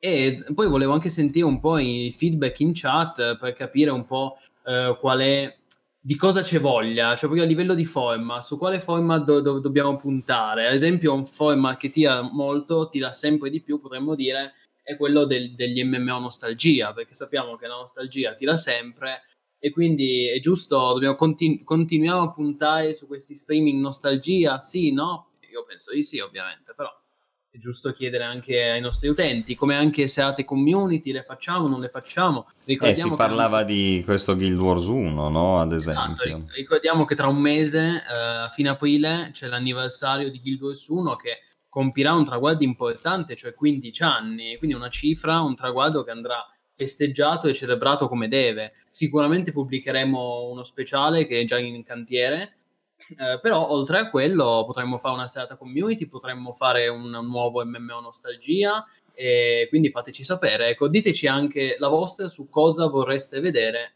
su mmo.it, sia come contenuti scritti che video. E grazie ovviamente, grazie a tutti per i complimenti. Grandi, raga. Comunque, una settimana fa abbi- abbiamo raggiunto i 5.000 iscritti e oggi siamo già a 5.110. Eh, infatti continuate a iscrivervi, raga, a manetta, proprio, bah, Continuate cacciate a l'iscrizione. Ditelo ai vostri amici, anche perché è esponenziale, no? Più, più crescono gli iscritti e più i numeri aumentano. Internet, soprattutto YouTube, funziona così e non è un caso che già in una settimana comunque abbiamo 110 iscritti in più rispetto ai 5.000. Molto bene comunque. Vediamo un po' la chat. E ti dice Andrea Mennuni, come scriveva Plini in un articolo, saturato gli MMO c'è un, mate- c'è un naturale ritorno al single player, o meglio al coop limitato a 4-5 persone, ritrovando un sapore dimenticato. Io ho due caratteristiche che, a cui diciamo che sto cercando in questo momento nei giochi. Uno è quello che dici tu lì, cioè il coop eh, in, in un numero limitato, e l'altro è che finiscano. Non L'altro troppo. è che abbiano un inizio e una conclusione, cioè è difficile oggi dedicarsi a un MMO infinito, ok? Cioè è vero, questa è una roba che noi diciamo, cazzo, siamo MMO.it, diciamo questo, andiamo male, no? Però è vero, cioè oggigiorno, no? Immaginatevi uno come noi, un normale giocatore che non ha un MMO di riferimento a cui sta giocando pedissequamente voi dite, io ho voglia di giocarmi un gioco, un multiplayer, ma inizio un MMO. Inizio un MMO. Ok, quali sono le mie opportunità? The Division. Ah, aspetta, iniziamo da quelli grandi classici. Ok. M- MORPG tradizionali, quindi WoW. Inizio WoW adesso, ma tra un po' mi esce Shadowlands, l'espansione, c'è il nuovo sistema di leveling. Boh, inizio adesso con la gente che si è fullata ed è praticamente all'endgame di questa espansione. No. ESO, ennesimo gioco che a qualcuno piace molto, però more of the same. Mi interessa iniziare ESO nel 2020, a me no. A te no. Arcade, ennesimo gioco, boh, beh, carino potenzialmente, hai un amico, giocalo, reggi fino all'endgame, magari ti diverti. Ho voglia di iniziarlo adesso, nemmeno quello. Black Desert, tanto decantato. Sì, lo puoi iniziare, però tra un po' magari esce Crimson Desert, c'è qualcosa di nuovo. È comunque un gioco del 2016, cioè è già ora di guardare un po' avanti. Allora dico, ma a sto punto, se voglio giocare, ma io mi gioco un gioco che abbia un inizio, uno svolgimento, una conclusione, che mi tenga impegnato normalmente quel mese, due mesi, tre mesi, eccetera, con un gruppo di amici e poi sono contento. E questo è ad esempio il sistema Titan Quest. Ci sono delle formule ibride tipo The Division. The Division non è un MORPG, potenzialmente sì, lo puoi prendere bene, fartelo diventare infinito, eccetera. Eh, però è un po' più ristretto, ok? In scope, diciamo. Quelle lì sono formule già più accettabili se vogliamo. Adesso però si sta aspettando veramente qualcosa di nuovo. E se voi chiedete a me cosa stai aspettando, io ovviamente, come anche Plinius, Crimson Desert ci sembra il più promettente dei prossimi anni. Cioè, il- veramente un nuovo titolo in cui tu dici devo iniziare da zero. È un MMORPG in cui so che dovrò farmi il culo e starci dietro, eccetera. Però lo accetto perché mi dà delle cose. Per me l'unico che dava delle robe così era Black Desert, infatti io l'unico gioco che ho incominciato e ho continuato MMORPG di quel tipo lì in questi anni è stato Black Desert. Sì, tu non, hai cita- tu hai citato quello che secondo me forse in questo momento è il migliore MMORPG, cioè Final Fantasy XIV. Ah beh, ste- si va- vale il discorso di WoW, diciamo. Sì. Sì. Certo, sì, comunque certo. Meno perché WoW è in giro da 16 anni, mentre Final Fantasy dal 2013, però cioè, non è uscito ieri, indubbiamente. Sì, poi Final Fantasy ti deve piacere lo stile, ti deve piacere che devi grindare molto, devi farmare molto, hai molte quest, vabbè. Ok, quindi indubbiamente. comunque hai molta roba da fare prima di arrivare a livello. Sicuramente, no, ma infatti il discorso che facevi tu è giustissimo su quelli che vengono chiamati oggi i game as a service, che spesso vengono anche chiamati i giochi senza fine, perché effettivamente nascono, vengono costruiti su quest'idea che gli sviluppatori eh, vogliono fare in modo che il giocatore, il player, non arrivi mai una, alla fine del gioco, sia da un punto di vista narrativo che da un punto di vista anche di, eh, di progression o di meccaniche ludiche. Questo di per sé non è una cosa, non è una cosa negativa di per sé, ma dipende da come No, viene sfruttata. Cioè, Per come l'abbiamo visto sfruttato in molti giochi, indubbiamente è un problema. È un problema anche perché poi eh, si viene a creare questa. Si viene a creare questo feeling, no? Che noi negli ultimi anni vediamo sempre più diffuso, cioè questa percezione di fatica legata agli MMO. Perché effettivamente tu, come hai detto giustamente prima, eh, tu hai l'idea che devi iniziare un nuovo MMO comunque un nuovo game, game as a service, oggi dici, eh, che fatica, cioè devo iniziare un nuovo game as a service da centinaia di ore soltanto per l'idea di hai arrivare capito? al capo Bravo, è proprio fare- quello. E c'è un problema che si sta venendo a creare di tempo, di saturazione del tempo, in cui non mancano i prodotti, manca il tempo dei giocatori e quindi i player, ovviamente la conseguenza è che si fanno sempre più schizzinosi, cioè il pubblico si fa sempre più schizzinoso perché laddove una volta, bene o male, negli anni 2000 si giocava un po' di tutto, perché si provava un po', un po' tutto quello che usciva, lo si provava. C'era anche meno, meno offerta. Chiaro, chiaro. Oggigiorno esce talmente tanta roba e spesso è roba talmente tanto simile, cioè roba tutta uguale, Mm, certo. Royale, MOBA, eh, che la gente dice devo provare anche questo gioco. È una sensazione che io ad esempio ho avuto qualche settimana fa quando annunci- hanno annunciato Outriders, che è un po' che è un nuovo, eh, è un nuovo looter shooter AAA sviluppato da, eh, da quelli di Bulletstorm e di Painkiller, hai presente? E pubblicato da eh, Square Enix, quindi comunque è un prodotto AAA che uscirà Painkiller è grandissimo gioco, eh. Sì, sì, assolutamente. Il Grandissimo problema è gioco. che Il problema è, ah, ma anche Ballestorm è un ottimo, veramente un grande FPS. Il problema è che quegli sviluppatori adesso anche loro sono convertiti ai looter shooter. E allora c'era la gente che diceva: Ma c'era davvero bisogno dell'ennesimo looter shooter quando ci potevamo godere un bello sparatutto divertente come i Ballestorm, come certo. Kill. Certo. Anche perché poi Magari co-op, vedere... se proprio vuoi. Esatto, ma il co-op c'è... poi di fatto questo è un gioco co-op perché lo vai a vedere e quello è, però poi tu vai a vederti i, vid- i trailer, i video di gameplay di questo Outriders e ti assicuro che, vi assicuro che è l'ennesima roba già vista e rivista ovunque, cioè è, hanno fatto è un misto a livello di design, è un misto tra Destiny, un po' di una, una spruzzata di Anthem, una spruzzata di Fallout, un po' di Destiny e veramente hanno, mis- hanno mixato, shakerato ed è Outrider, cioè l'ennesimo gioco che dici basta, madonna, sono tutti uguali, sembra che li fanno con lo stampino. Cioè, si, si sta venendo a creare un problema in cui la gente è stufa, cioè non ce la fa più, si è rotta un po'. Le eh no, ma è giusto, ma è così, ma è così, ma è così. Ma poi, e poi io, eh, sai che ormai sono anni che faccio questa crociata contro le cose che non finiscono, no? Eh, Perché è figo il gioco. Allora, ci sono dei giochi o delle cose che sono, che è bello che non finiscano. Eh, quando era uscito The Sims 1, ok, nel 1999 mi pare, nel manuale di istruzione, me lo ricordo perché ce l'avevo originale, c'era scritta una certa e chi vince, punto di domanda, e sotto c'era scritto Nessuno, perché è un gioco Maxis e i giochi Maxis non finiscono mai. Così c'era scritto, ok? Mm.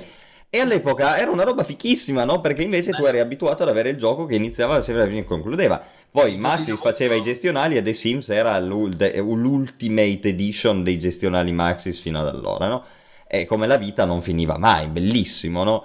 Ok, figo, ma se lo fanno tutti diventa una merda ed è meglio che il gioco finisca, cioè ci vuole un equilibrio. E poi non è che tutti i giochi che non finiscono sono The Sims, The Sims era una figata gioco storico. Buona parte di questi giochi infiniti game as a service oggi sono che cosa? Lo, la scusa per aver sviluppato male e poco un videogioco. E allora dici, ma sì, noi intanto lo facciamo uscire così, game as a service, poi piano piano ci aggiungiamo roba. Ma boh, minchia, ma che palle. Eh, e quindi sono... mi, sono le, mi, sono rotto le, scatole di questa roba qua. Assolutamente. Sono assolutamente d'accordo. Però io è una cosa che vorrei anche dire, cioè comunque se volete iniziare un gioco, se c'è un gioco che vi stuzzica, che vi interessa, secondo me non bisogna neanche porsi troppe domande, perché se stai lì a, a, a farti 200 quesiti, lo inizio, non lo inizio, un buon momento, ma sta per uscire l'espansione, la patch, l'update appena uscito, il modello commerciale, forse devo aspettare gli sconti, l'anniversario, i saldi, cioè non esci più. Allora, se c'è un gioco che hai voglia di giocare ed hai il tempo di giocarci, io comunque invito a buttarci. Sì, questo lo dico anche in risposta a Matteo che ha chiesto. Il problema è quando decidi di iniziare a giocare un, un, MMO, dici che varrà la pena iniziarlo adesso. A me quella domanda mi crea sempre problemi, dice Matteo. Lo capisco, è comprensibile, però secondo me la domanda che ti devi porre più di tutte è se tu ti diverti, cioè tu ti stai divertendo a giocare a quell'MMO o a quel gioco. Se la risposta è sì, allora vuol dire automaticamente che ne vale la pena, cioè per te sta valendo la pena investire il tempo su quello se non ti diverti, allora potrebbe essere il caso di rivedere le proprie priorità. Eh, io questo tra l'altro l'ho visto proprio, lo sto vedendo poi in questi giorni perché ho ripreso un po' in mano Guild Wars 2, no? Non che l'avessi abbandonato, però mi sono creato i nuovi PG, sto provando le nuove classi, eh, insomma mi sono creato i nuovi PG delle classi che non avevo mai, mai provato. E, e anch'io, mi, io ovviamente ho, poco, ho, ho molto impegno, tante cose da fare, per cui il tempo a disposizione è molto limitato. Per cui anch'io è una domanda che mi pongo sempre, dico ma stasera passare la sera giocando a GV2, cioè tempo ben speso, ovvio che alla fine do- è una domanda che non ha una risposta definitiva, però alla fine io l'altra sera ho giocato a GV2 e mi sono divertito. È quello me, alla fine, è quello. Per me è stato tempo ben speso su un MMO che mi piace molto, in cui mi ci ritrovo, in cui ho degli amici con cui posso giocare, fare contenuti assieme e quella è l'unica cosa che conta alla fine, perché poi la risposta assoluta a tutte le domande non c'è nessuno, quindi l'importante è divertirsi, soprattutto se si parla di videogiochi. Giusto?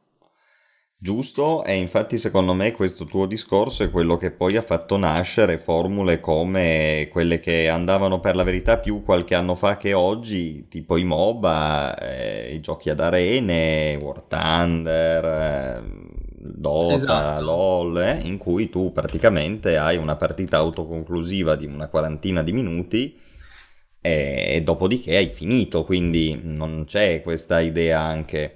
Sono tutte chimere, progress, open world, tutte parole a caso. Se il gioco è bello, è bello anche senza open world, eh, sono, delle progress, cioè- sono delle etichette anche a livello di è marketing. tutta roba che è fatta esatto perché così il giocatore medio dice oh minchia open world beh ma allora è fico e invece non è vero non è vero perché non ha mica bisogno dell'open world per essere un gioco figo Dragon Age Inquisition open world fa cagare giochi a Mass Effect 2 super guidato un gioco infinitamente superiore stesso Chiaro. genere stessa Senti, posso, posso leggere un po' la chat? prego Allora, Rivaus dice speriamo per Crimson Desert, assolutamente. Mm.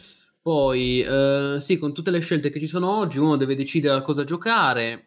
Poi, aspetta eh, avevo visto uno che mi chiedeva ma c'è un gioco per far PvP in No, fretta te lo leggo io. Marco chiede: ragazzi, aiutateci. Stiamo cercando un MMO che ti permetta di fare un buon PvP subito, senza necessità di gear o comunque un gear super rapido che non sia GV2 o Albion. Cosa consigliate? Io. Naval Action Ah, Naval Action. Attenzione. Consiglio ardito. Un consiglio super hardcore e comunque anche lì un po' di equip e robe di quel tipo ne hai bisogno, quindi Invece Giuseppe consiglio parziale. Ok, vabbè. No, ma lui ha detto anche un po' di gear, cioè basta che non sia una roba che richieda, capito, ore e ore di grinding. Giuseppe consiglia Arcade Unchained. Mm. Eh, va giocato in gruppo Arcade Unchained. Allora, personalmente io ritengo che dopo Black Desert Arcade Unchained sia l'unico gioco che oggi ha un senso iniziare a giocare forse, ok? Sì, perché è uno nuovo, dei giochi perché- esatto più nuovi, più innovativi, meglio aggiornati, che offrono anche potenzialità di gameplay un po' diverse da quelle che abbiamo visto in questi ultimi vent'anni. Se voglio rigiocare a un MMO oggi, rigiocherei più volentieri ad Arcade o a Black Desert eh, che a WoW forse. Sicuramente, anche Giuse- Giuseppe... Vediamo poi Shadowlands. A me intripa abbastanza Shadowlands per il leveling, al punto che vorrei prenderla e vedere almeno il leveling com'è. Eh, sugli figo, gli altri invece, gli altri invece MMO io sono stanco, non ho più Interessante voglia. sulla carta, però tutto dipenderà da come lo fanno, eh, Shadowlands. Cambia tutto, la, la realizzazione cambierà tutto. Vedremmo se. Sì, ok, poi Senti, altro- ma ah, io qua ho la cosa di MMO Hit in centro, ma mettiamo perché è da un'ora che ce l'ho, e mettiamo cosa, cosa mettiamo come sfondo qui? Allora, intanto Alfredo dice che se- l'intervista, secondo l'intervista di Ginos, pure Fracture sembra promettente. Sì, sicuramente è comunque un prodotto interessante che continueremo a seguire anche perché è sviluppato da dei developer italiani. Poi è anche vero, io vi dico ragazzi, non prendete però colato le interviste perché oh, se tu vai a ascoltare interviste qualsiasi gioco sembra il migliore mai uscito. Quindi ovviamente bisognerà valutare. Questo non per parlare male di Fracture, che anzi sembra comunque un titolo interessante, continueremo a seguirlo, però è ovvio che bisogna prendere ogni cosa con beneficio di inventario, perché sare- è un po'- sarebbe, sarebbe come chiedere all'oste se il vino è buono.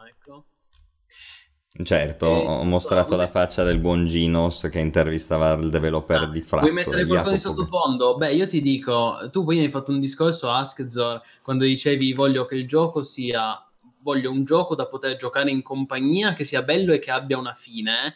Eh, io ti dico, cioè, in pratica tu hai descritto Guild Wars 1. Te ne rendi conto? È un gioco a cui oggi giocherei più volentieri di tanti altri giochi infiniti. Guild Wars 1 era bello perché si facevi le tue coop col tuo gruppo, avevi la storia, la finivi, avevi il reward e poi sì, se volevi c'era il contenuto endgame, eccetera.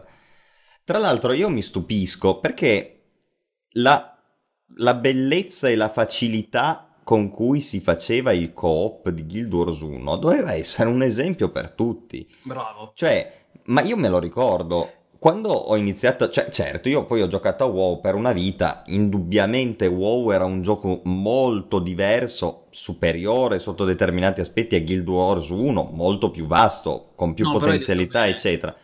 Ma io trovavo più difficoltà a trovare parti su WoW che su Guild Wars. Perché? Perché Guild Wars era fatto che tu facevi la coop col gruppo, arrivavi in città, gruppavi la gente che voleva fare la coop successiva, la facevi. Partivi, partivi, chiaro. Ma ti dirò di più, senza scomodare WoW, Guild Wars 2, io sto giocando Guild Wars questi 2. giorni. Cioè, GV2, che per carità è un ottimo MMO, ha un sacco di meccaniche fighe, ma ha una cooperativa che anni, anni luce dietro. Indietro, a sì, sì, sì, sì, Guild Wars 1. sicuro. questa roba mi dà veramente fastidio perché è forse la cosa, il punto di forza più grande del primo capitolo. E poi mi fa, mi fa ridere Alfredo che dice: Visto che è un salotto, come da tradizione, dovete parlare bene di Guild Wars e Titan Quest. Ecco. Ormai ultimamente sempre, ma sì, basta, infatti, basta. Però sono bei giochi, bisogna trarre esempio, molto bello. Assolutamente, infatti ci torniamo, eh, ci torniamo, non è finita qui, Guild Wars 1 tornerà. Dice Goodfellas per gli amanti del coop consiglio Warhammer Vermintide 2, tu hai giocato? Ah sì, è carino, ma è, di fatto è è praticamente Left 4 Dead, ma nel, ambientato nell'universo di Warhammer Fantasy. Sì, sì. Se, se, vi, se, vi, piace, se, se, vi è divertito Left 4 Dead, andate sul sicuro con Warhammer, con Vermintide.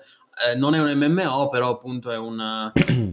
potremmo definirlo un action RPG molto action, diciamo. Eh, dicono Rivaus dice basta stuzzicarci con Guild Wars 1 costa troppo, sì, avete ragione, costa no, una ra- follia. Ra- No, ma ha ragione Rivaus, ma il prossimo mese con l'anniversario io sono fiducioso che Arena Net lo sconterà perché ogni anno lo sconta, a maggior ragione quest'anno che c'è il quindicesimo anniversario. Magari va free to play.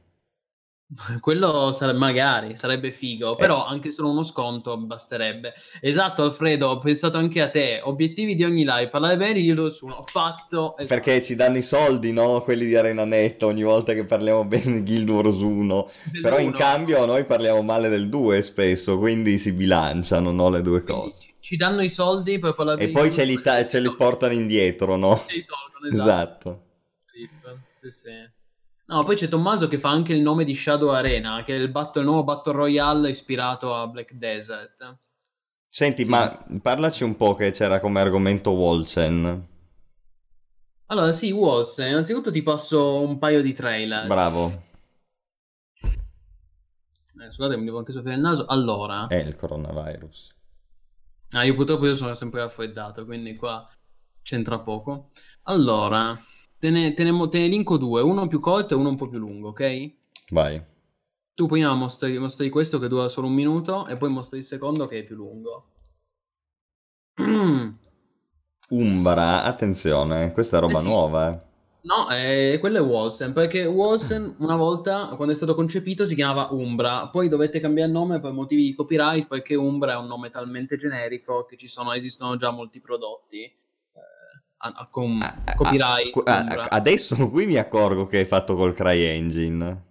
Esatto, allora io volevo far vedere le differenze in quei video che stai, che stai guardando, che stai vedendo, che anche voi state vedendo, si, quelli sono i primi trailer di Wolsen, quando è stato concepito inizialmente. Allora, ehm, il punto qual è? Ehm, io mentre giocavo a Wolsen, eh, in questi giorni, no, che l'ho anche streamato, eh, per carità, è anche un gioco carino, discreto, ma c'era sempre qualcosa che non mi tornava. Dicevo, eppure non mi entusiasma, cioè c'è qualcosa che non mi convince. E dicevo, ma porca miseria, io sto gioco. Ma guarda che cadono gli alberi. Aspetta, aspetta, sì, non spoilerare però, perché sono ancora all'antipasto, tu sei già alla parte dopo, ferma tutto.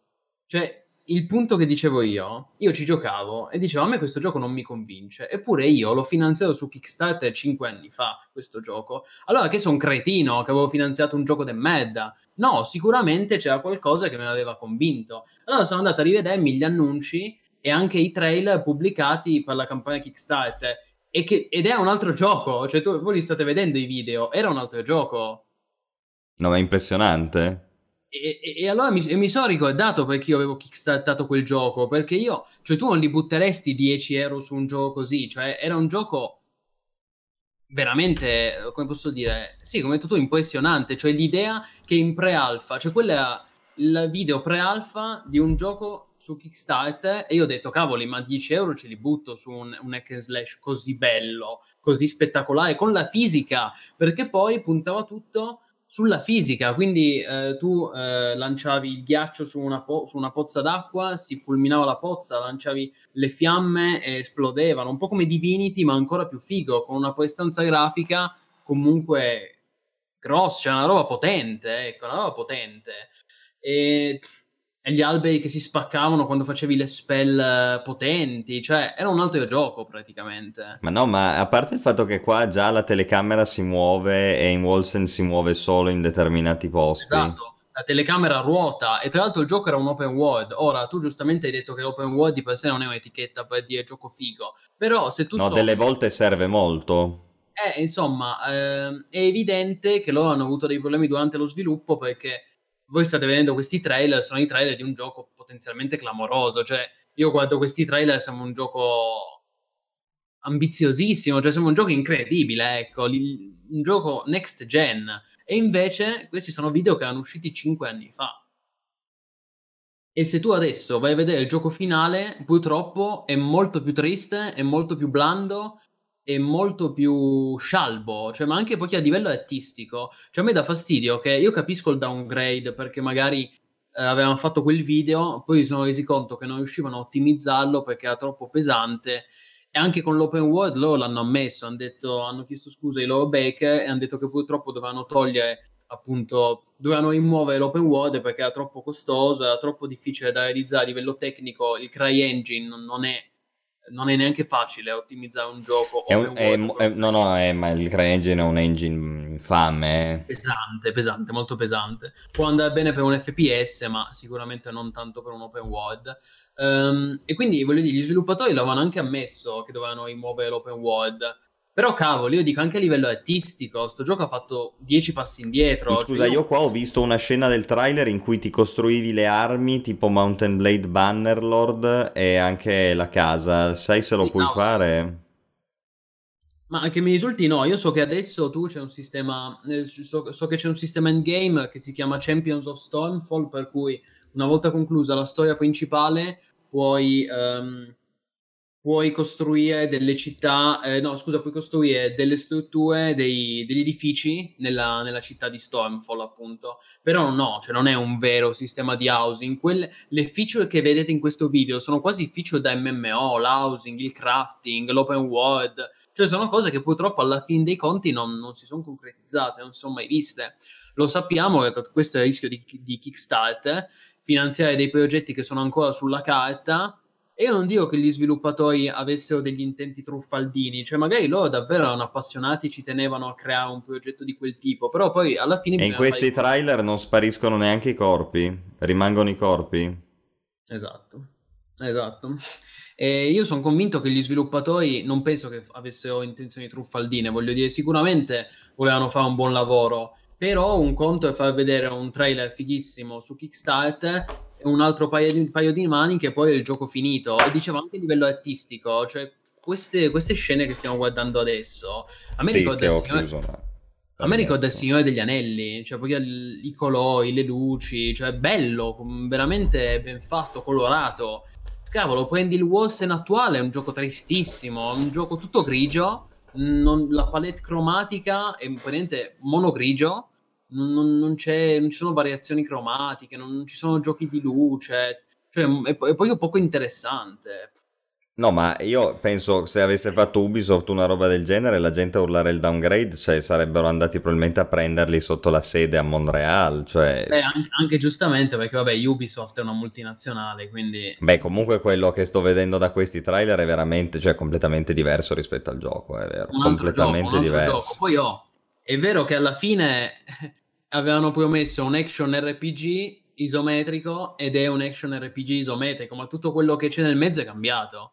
Eh, è sì. cambiata l'interfaccia, è cambiata la direzione artistica, è cambiato l'open world, l'housing, il crafting, la fisica. Per me la cosa ovviamente più importante è la fisica, perché... No, ma nel video di prima che adesso ritrovo, uh, pa, pa, pa, che vedevi proprio gli alberi che cadevano sotto le spell, quella è una roba impressionante. Effettivamente quello faceva la differenza, era una roba nuova negli hack and slash.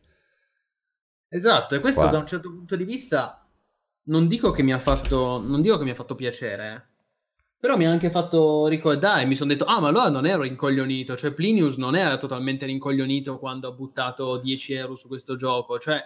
Guarda, guarda, spacca, che... tira le palle di fuoco e spacca gli alberi e crollano le colonne, è bellissimo, questo sì bellissimo. che è una soddisfazione quando spari, no? Eh, sembrava il Titan Quest della next gen, ma certo, ma certo, guarda con che i roba. che restano, la fisica ben fatta, però fatto ancora meglio di quanto non potesse fare Titan Quest, che rimane comunque un gioco del 2006. Ecco, guarda lì, quello è vero, gli alberi che, che spacca, bellissimo.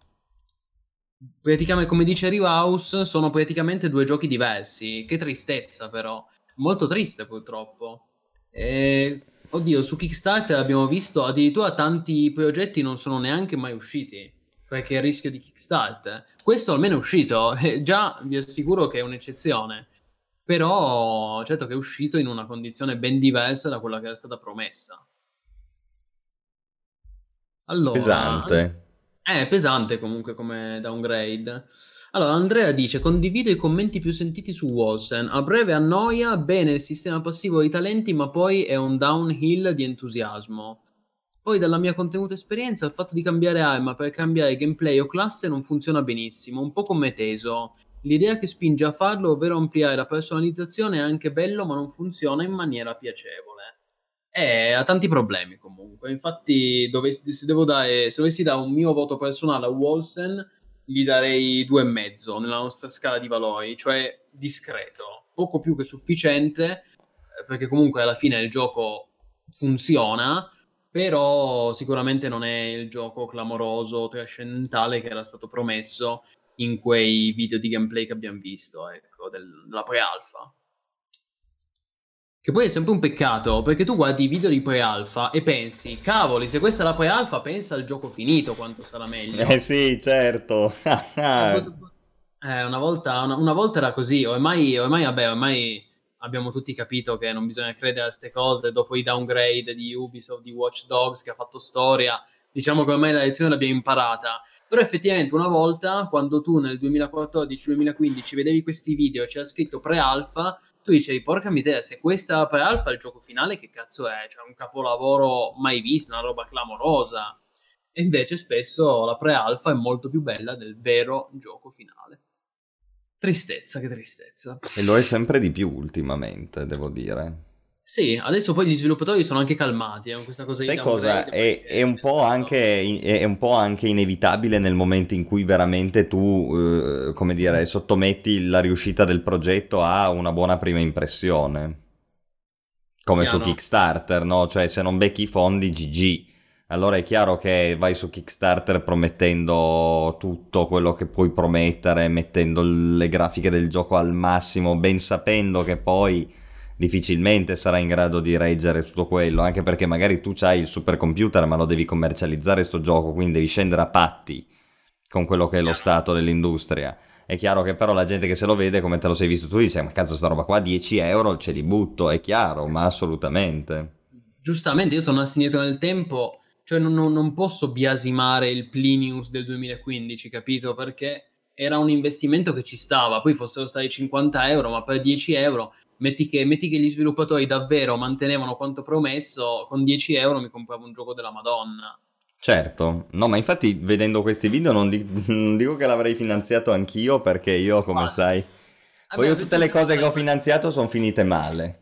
Tu stai Quindi... per finanziare Shadow of the Avatar anche, non dimentichiamo. Ma lì avrei fatto bene perché avrei rivenduto la key. Io ho finanziato due giochi, uno era The Repopulation che è sì, finito malissimo. Lu- qui, aspetta, aspetta, calma, qui parliamo di meriti ludici. Tu stai per finanziare Shadow of the Avatar per un motivo ludico e da un punto di vista ludico si è rivelato uno dei più grandi fallimenti dei nostri tempi.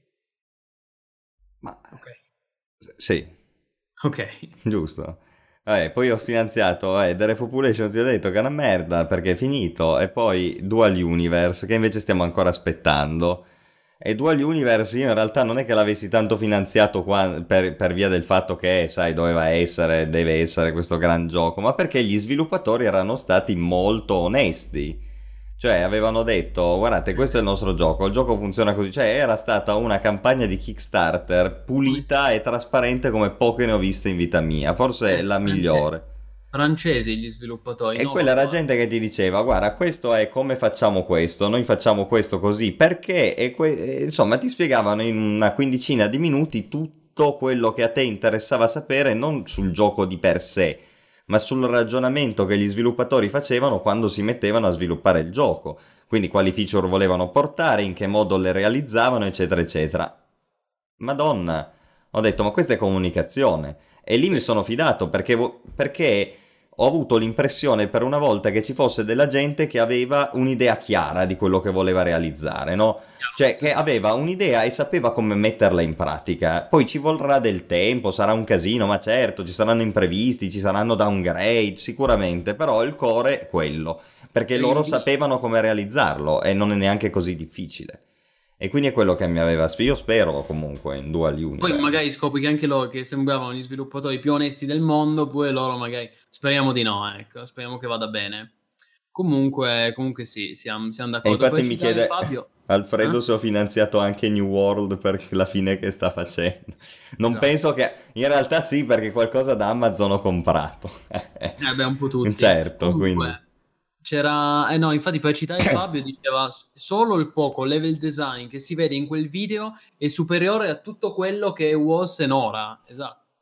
C'erano quelle ambientazioni lì che abbiamo visto di, d'inverno nelle montagne che erano fantastiche. Ah, anche quella in, nella foresta. Nella foresta. Minchia, la foresta tunale sembrava il Signore degli Anelli alla fine della Compagnia dell'Anello, è presente? Certo è bellissimo. Infatti, poi, come dice Andrea, Wolsen va bene per bocche di primo pelo, ma non per chi mastica GDR da un po'. Beh, sì, vabbè, quello perché è ovviamente semplificato, ma sai, tutti gli action RPG alla fine non presentano una struttura ruolistica particolarmente complessa. Eh, anche Titan Quest o Diablo, voglio dire, sono più semplici di un vero RPG quello ci può stare. Comunque, no, invece per rispondere, Giuseppe dice: male male, mai finanziare nulla, si comprano solo giochi completi e neanche il day one. Eh, ma è facile dirlo oggi, sì, grazie. Però qui parliamo di giochi che sono stati finanziati tra il 2013 e il 2015, cioè era un'altra era per il crowdfunding, perché io questi, ad esempio, Wolsen l'ho finanziato nel 2015,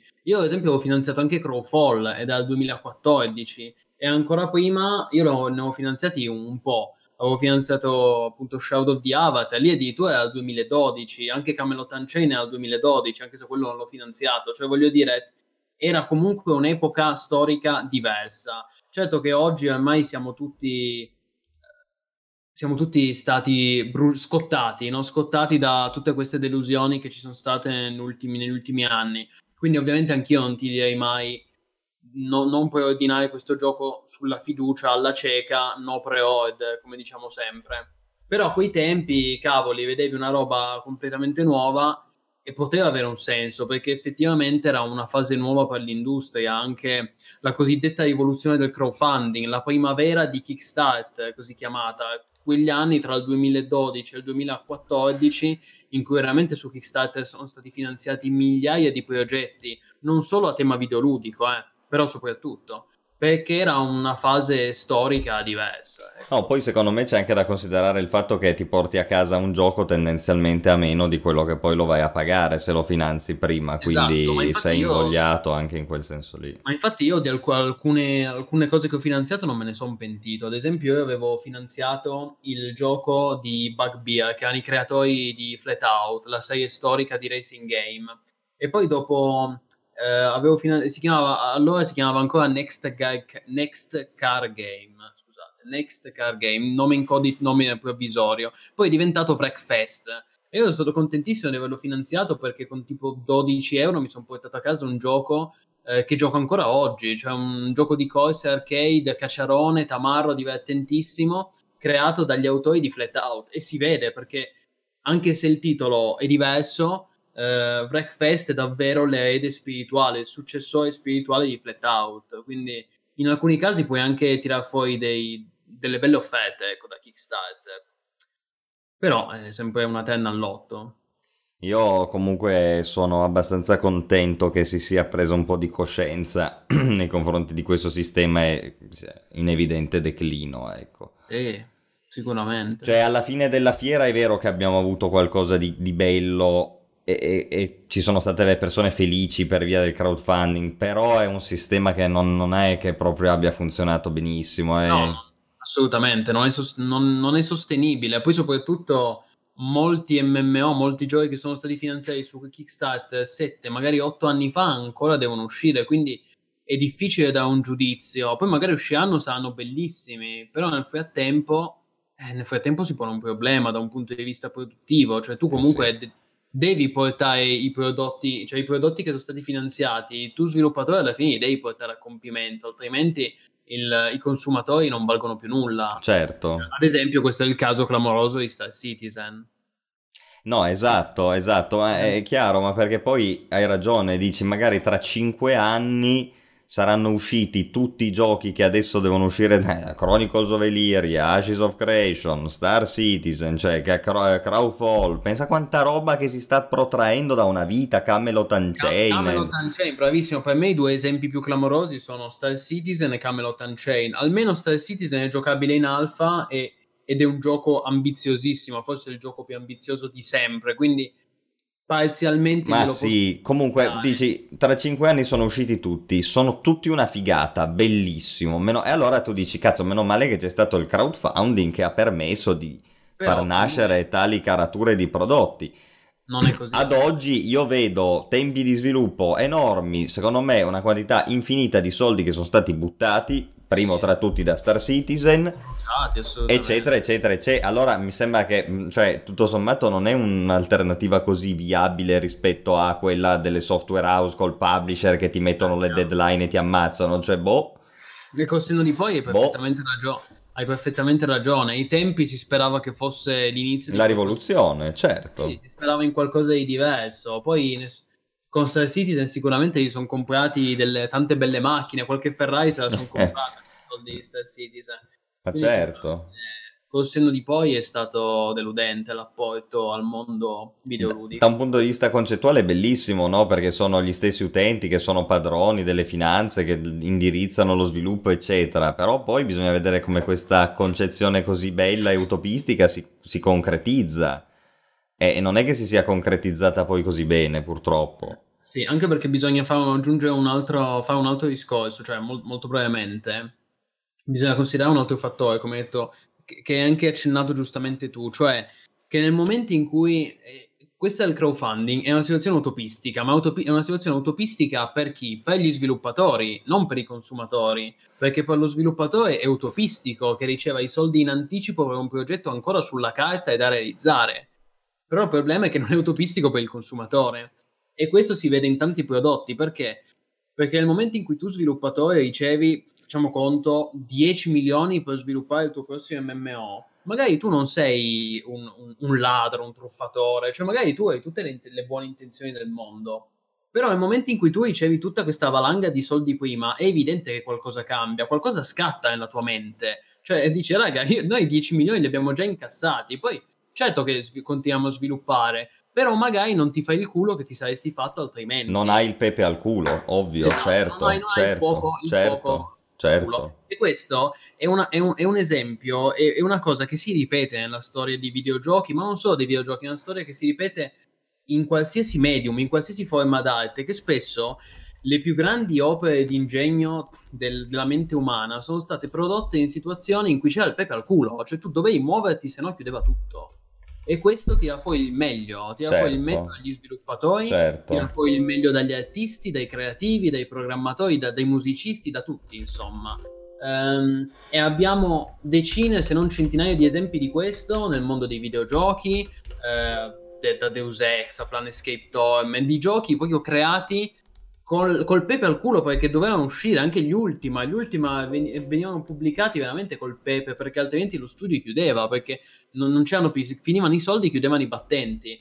Ma anche, anche nel, nel, cinema ci sono tanti capolavori, tanti film bellissimi che sono stati prodotti col, col, col pepe al culo. Faccio solo un nome su tutti: Blade Runner. Blade Runner è stato prodotto, ha avuto una, una genesi produttiva disastrosa, cioè in cui veramente si sono prolungati e c'erano problemi continui, alla fine dovevano, dovevano cacciare fuori sto film che non stava venendo e si sono imboccati le maniche, ecco. Per cui queste situazioni di, di fatica eh, alla fine tirano il meglio dalla mente umana. Non è una cosa molto positiva, però è così che funziona purtroppo, è proprio una questione psicologica. Quindi nel momento non è così positivo dare i soldi, dare dei finanziamenti in anticipo agli sviluppatori perché così facendo inevitabilmente tu ti rilassi, cioè gli sviluppatori finiscono per rilassarsi e di questo abbiamo visto decine di esempi perché Cioè anche solo i già citati Crowfall e Camelot Unchained di cui abbiamo già detto, no? Cioè è evidente che loro hanno ricevuto i soldi prima e hanno detto, raga, noi il gioco lo sviluppiamo, però lo sviluppiamo con i nostri tempi, con calma, senza fare crunch, senza fare orari pesanti, che per carità può anche essere condivisibile umanamente, che tu mi dica io non voglio far lavorare i miei sviluppatori 14 ore al giorno, va bene, ma se dopo 8 anni di sviluppo il tuo gioco è ancora in pre-alpha, forse c'è un problema. Assolutamente. Anche solo, anche solo, un problema di organizzazione. Eh. Poi non dico che gli sviluppatori devono lavorare di più. Perché... No, ma esatto, secondo me è quello il discorso eh. prima di tutto, è che è l'organizzazione che viene persa, cioè ci si addormenta sugli allori e si dice ma sì, adesso con calma vediamo, poi piano piano, bene o male, i soldi continuano ad arrivare resti a galla ed ecco che il progetto si protrae all'infinito. Se hai qualche difficoltà c'è pure il rischio che tu faccia un'altra campagna e dica aggiungiamo altre feature Co- cosa che hanno fatto quelli Star Citizen dall'inizio, no? Hanno detto adesso noi puntiamo a questa cifra, però poi se la superiamo altre feature e l'hanno superate, quindi altre feature e poi dicevano ecco, allora se superiamo anche questa facciamo anche altre feature ancora. E così da un progetto eh, si sono ritrovati Squadron 42, First Person, Star Citizen, Galassia Massiva, esatto, tutto gigante e il risultato il gioco non esce. Esatto. È bene, non è bene, ma secondo me sarebbe stato meglio se avessero fatto solo Star Citizen, l'avessero fatto già uscire con 20 navi, 18 navi, un numero ragionevole di navi con le feature di gameplay giuste che almeno la gente iniziava a divertirsi, ti facevi una player base e vedevi che il progetto funzionava, avrebbero messo a tacere tutte le critiche invece di spendere miliardi per fare Squadron 42 doppiato da Mark Emil con eh, le fattezze di quello di Game of Thrones, cioè ma quanti soldi sono stati buttati al fuoco proprio, al fuoco? E intanto tempo di sviluppo su tempo di sviluppo. Siamo nel 2020 e Star Citizen non esce neanche quest'anno, chiaramente. Quindi... Almeno dovrebbe uscire in beta Squadron 42 a fine 2020, almeno. E poi, come dice Alfredo, se passano troppi anni il gioco nasce vecchio. E ha ragione, io questa è una roba che sto dicendo da Star Citizen da mesi ormai. Star Citizen ormai nasce vecchio, avrà qualche roba nuova, ma non sarà sconcertante come lo era quando fu annunciato che tutti dicevamo Madonna. Adesso lo è molto meno, molto molto meno. E inoltre, secondo me, ha dei problemi che non hanno ancora risolto sulle collisioni che possono veramente far, far naufragare il gioco tutto. Cioè game breaking proprio. È un problema, come, come, dici giustamente tu, un problema di visione, di focus. Cioè sì. tu devi scegliere su cosa focalizzarti sì. ed è piuttosto è meglio eh, buttare fuori un gioco più piccolo e poi pian piano, una volta che è uscito, lo aggiorni. Eh, che è il metodo più sostenibile. Alla fine gli MMO di successo sono, sono nati così. Anche lo stesso Sea of Thieves, che due anni fa era un gioco praticamente vuoto, loro hanno pubblicato un gioco base, un core game che funzionava e poi da quello hanno espanso, hanno aggiunto nuovi contenuti. Tanto ormai lo sappiamo che, voglio dire, siamo nel 2020, tutti, hanno, tutti hanno, sono connessi a internet, tutti ormai sono abituati all'idea di scaricare la patch, scaricare la, la, l'update e allora tu pubblichi il gioco, deve essere un core game funzionante, bello, divertente e poi da lì vai espandendo. Invece così veramente non c'è, non c'è una fine, sono Star Citizen, Camelot Unchained, questi qua sono tutti progetti senza fondo. E tra l'altro tu hai fatto anche l'esempio di due campagne Kickstarter. È vero, cioè ad esempio The Repopulation, che alla fine ha anche fallito male, aveva, aveva visto ben due campagne di, finan- di crowdfunding, non una, ma ben due su Kickstarter, me lo ricordo bene. Certo. Star Citizen dice Butteo uscirà quando vedranno che la gente non compra più nulla. Finché la mucca si può mungere, ovvio che non si fermano. Eh, ma è assolutamente un rischio. Buonanotte poi a Giuseppe. Bella, buonanotte. È un sì. rischio, sì. Tutti questi progetti di... perché chi controlla i controllori? Eh? Era bello che fossero gli utenti a controllare gli sviluppatori, no? Questa era l'utopia. Poi gli utenti che cavolo non hanno nessun potere nei confronti dello sviluppatore. L'utente e cos'è? Uno non conta nulla, dovevano essere tutti uniti, o cioè possono boicottare, esatto, fare grandi azioni legali, ma cosa può fare l'utente? Pochissimo. Il publisher arriva la mattina, ti fa un culo così, tira fuori la frusta e tu sai che devi lavorare, perché altrimenti sono cazzi esatto. amari. Diciamo che il, pal- il metodo, il vecchio metodo, la vecchia, come si può dire, sì, il vecchio sistema produttivo di finanziamento tramite software house e publish aveva sicuramente i suoi lati negativi e ce li ha tutt'oggi, però aveva anche dei lati positivi che riguardo al rispetto dei tempi e delle scadenze, ecco. Alfredo, Alfredo pro... deve essere altrimenti un'anarchia, ecco, dico solo questo. Alfredo ci provoca un po', dice un gioco core game e poi viene espanso, quindi un game as a service? No, è diverso perché eh, noi abbiamo visto tante volte che ci possono essere dei giochi che non devono essere per forza delle robe enormi, ma che possono essere piano piano ampliati. Il punto è quello che esce, il core game, la base è solida. Allora, Beh, di nel caso di Sea of Thieves, è, effettivamente, di cui ho fatto l'esempio, è un game as a service. Anche lo stesso Guild Wars, visto poteva essere considerato un game as a service, solo che a quei tempi non esisteva quella definizione, una definizione recente. Il, il, nocciolo della questione è che il gioco deve essere bello di base, deve avere delle feature che ti tengono incollato e che ti fa piacere fruire. Dopodiché ti aggiungono delle cose un esempio ben fatto in questo senso, che è un AAA, tra l'altro, per riprendere il discorso di prima, è Monster Hunter, no? l'ultimo Monster Hunter World, che è un gioco grande, ma non è un MMORPG con un miliardo di robe che devi fare, eccetera. È un gioco che è autoconclusivo, ben fatto. Eh, lo giochi volentieri, ne hai per molte ore, dopodiché finisce perché hai finito di fare gli encounter Adesso è uscita l'espansione, more of the same, però il gioco funziona, il core ci sta dentro, quindi con l'espansione tu hai più di quello che avevi prima e sei contento. Allora così a me va molto bene. Può anche essere più piccolo di Monster Hunter World, perché nessuno ti dice che deve essere un AAA, ma pensa ai giochi Paradox, ok? Salvo l'ultima cosa di Imperator Rome che purtroppo è nato sfortunato, però tutti gli altri da EU o i4 sono tutti arrivati che erano l'ombra di loro stessi, però funzionavano, però funzionavano. E alla lunga si sono ampliati, adesso sono CK2, cioè giochi bellissimi già di base. Poi magari c'è quello che dice manca quello, manca quello, manca quello, sì, manca quello. E quello, quello, quello lo aggiungi piano piano. Però il gioco funziona e quello ha un senso, altrimenti è appunto una, una presa per il culo. Sì. Eh, purtroppo abbiamo visto anche tante, tanti progetti proprio can- cancellati proprio negli ultimi anni. Come dice anche Bro, che non smetterò mai di ripeterlo, EverQuest Next è il gioco di cui avevo proprio bisogno. E quello è un esempio di forse del più grande MMO AAA degli ultimi eh, anni che è stato cancellato. RIP. Ripperoni a Rip. Ripperoni EverQuest Next. Poi abbiamo un po' di domande.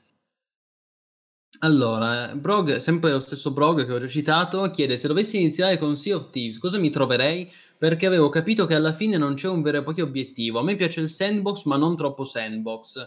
Sì, allora, ehm, adesso molto, ehm, Sea of Thieves va già molto meglio rispetto a un paio d'anni fa perché con, con l'anniversary update e gli aggiornamenti successivi eh, hanno introdotto anche una storia che eh, al day one non c'era. Quindi comunque rimane un sandbox che però adesso ti permette anche di fare le quest della storia principale, che sono anche molto carine, tra l'altro noi le abbiamo giocate assieme e le abbiamo anche streamate, se cercate, se cercate qui su, sul nostro canale YouTube le, le trovate le repliche, con le Shores of Gold si chiamano, e sono queste nuove storie, nuove ormai in realtà è da un anno che ci sono, le tall tale, le storie assurde, e di fatto sono delle quest narrative che sono molto carine e che possono essere giocate in coop o da soli oppure con gli amici.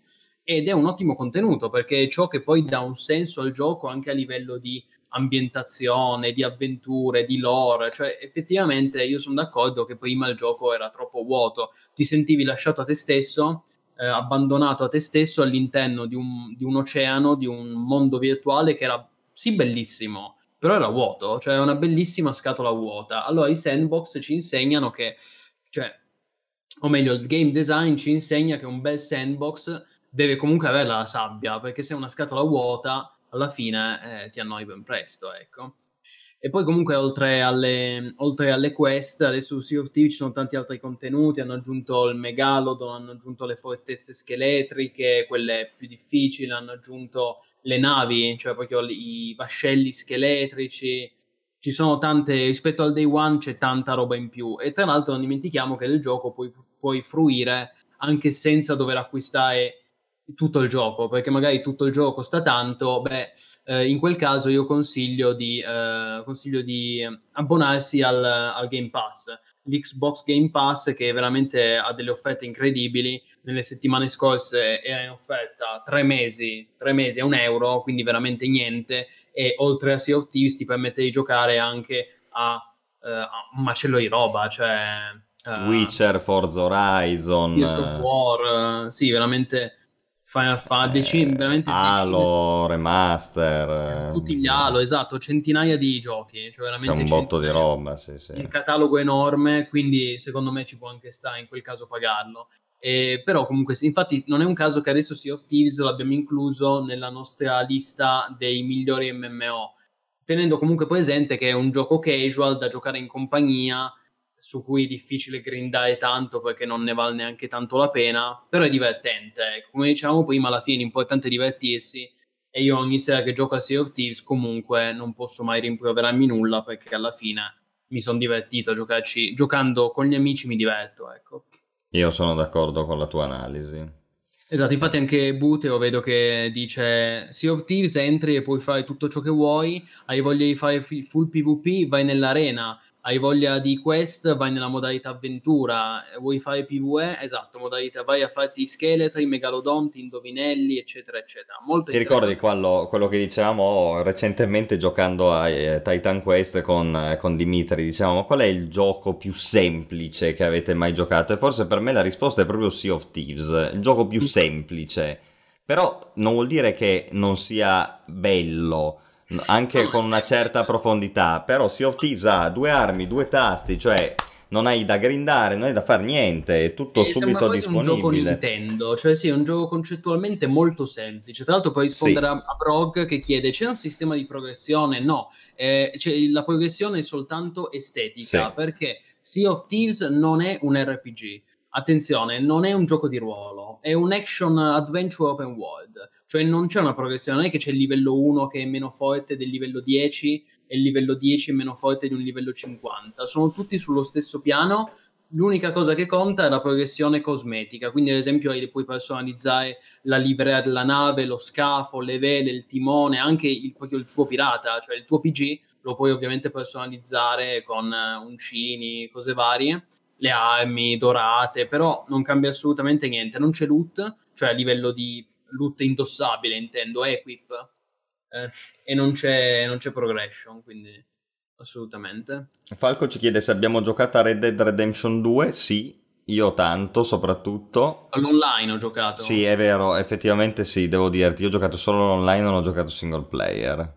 Quindi mi, mi sa che lui intendeva, se intendi single player, Falco, no, non ancora, non, purtroppo non ho ancora avuto tempo di giocarci. Vorrei tanto giocarci, ma so che comunque è un titolo che richiede tante ore perché è una campagna molto lunga, molto longeva. Comunque ne ho sentito parlare bene da tutti, sia dai miei amici che dai colleghi, quindi non ho dubbi che sia un capolavoro, ecco. Ho giocato solo online personalmente.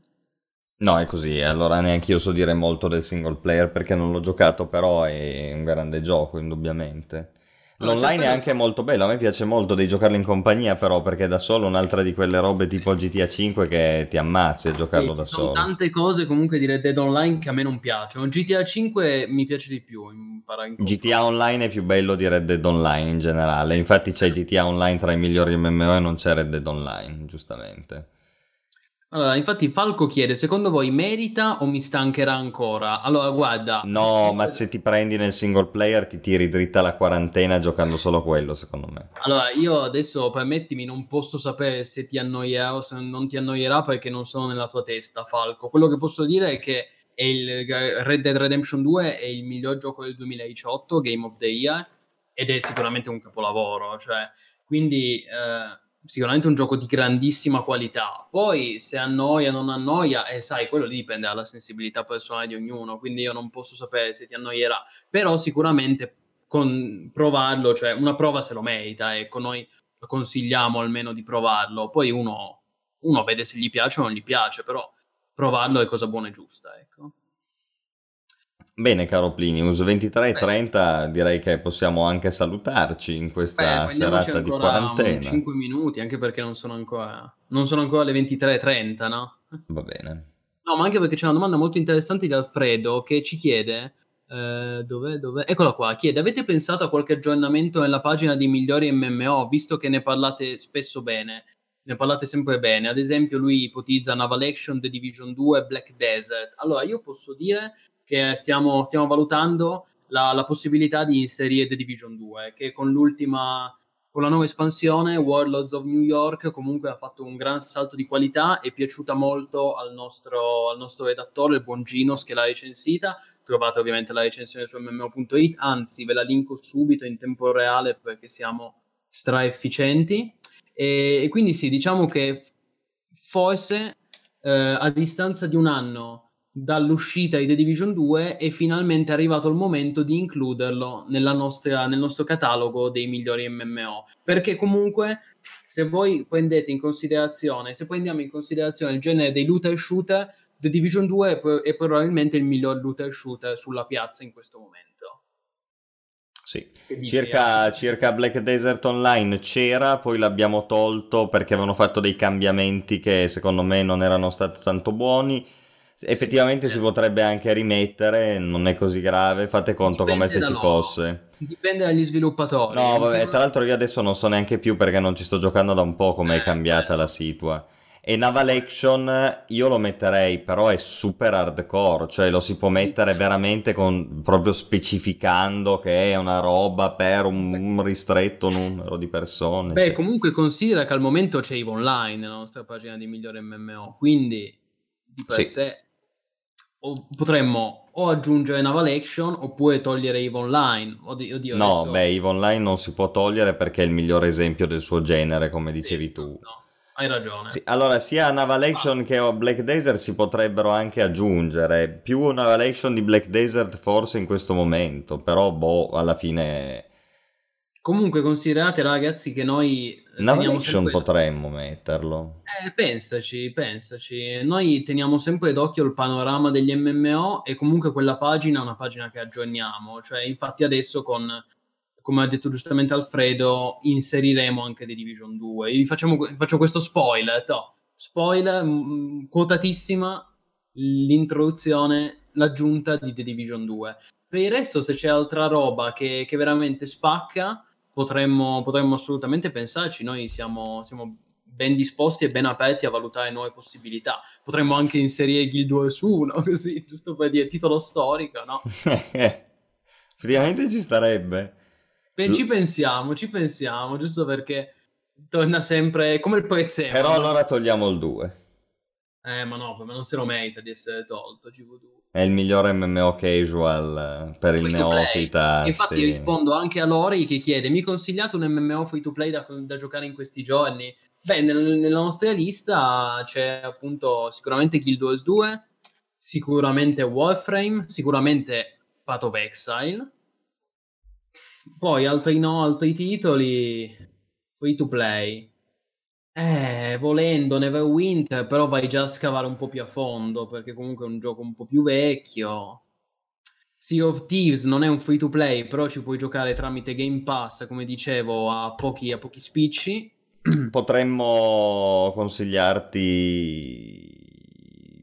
Adesso c'è la No, beh, sai qual è il meglio che puoi fare? Adesso esce la nuova lega su Path of Exile. Sì, giusto. C'è... c'è anche il come si chiama? C'è un, c'è un, nome assurdo. Delirium, Delirium. Delirium, bravo, esatto. Se no c'è anche nuovo, la Battle Royale di Call of Duty. Se ti piace la Battle Royale è gratis. È uscita... Si chiama Call of Duty Warzone. Su quello se... sospendo il giudizio perché devo ancora provarlo. Io ne sentirò parlare molto bene, però sì, è anche sì. vero che Lori ci ha chiesto un MMO, quindi non è un... Oddio, è, è abbastanza MMO. Ma è, sì, sì però magari eh, lui vuole una roba un po' più tipo il sì, sì, un MMORPG, chiaro. Comunque è interessante perché leggevo che la Warzone di Call of Duty contiene fino a 150 player, non è poco.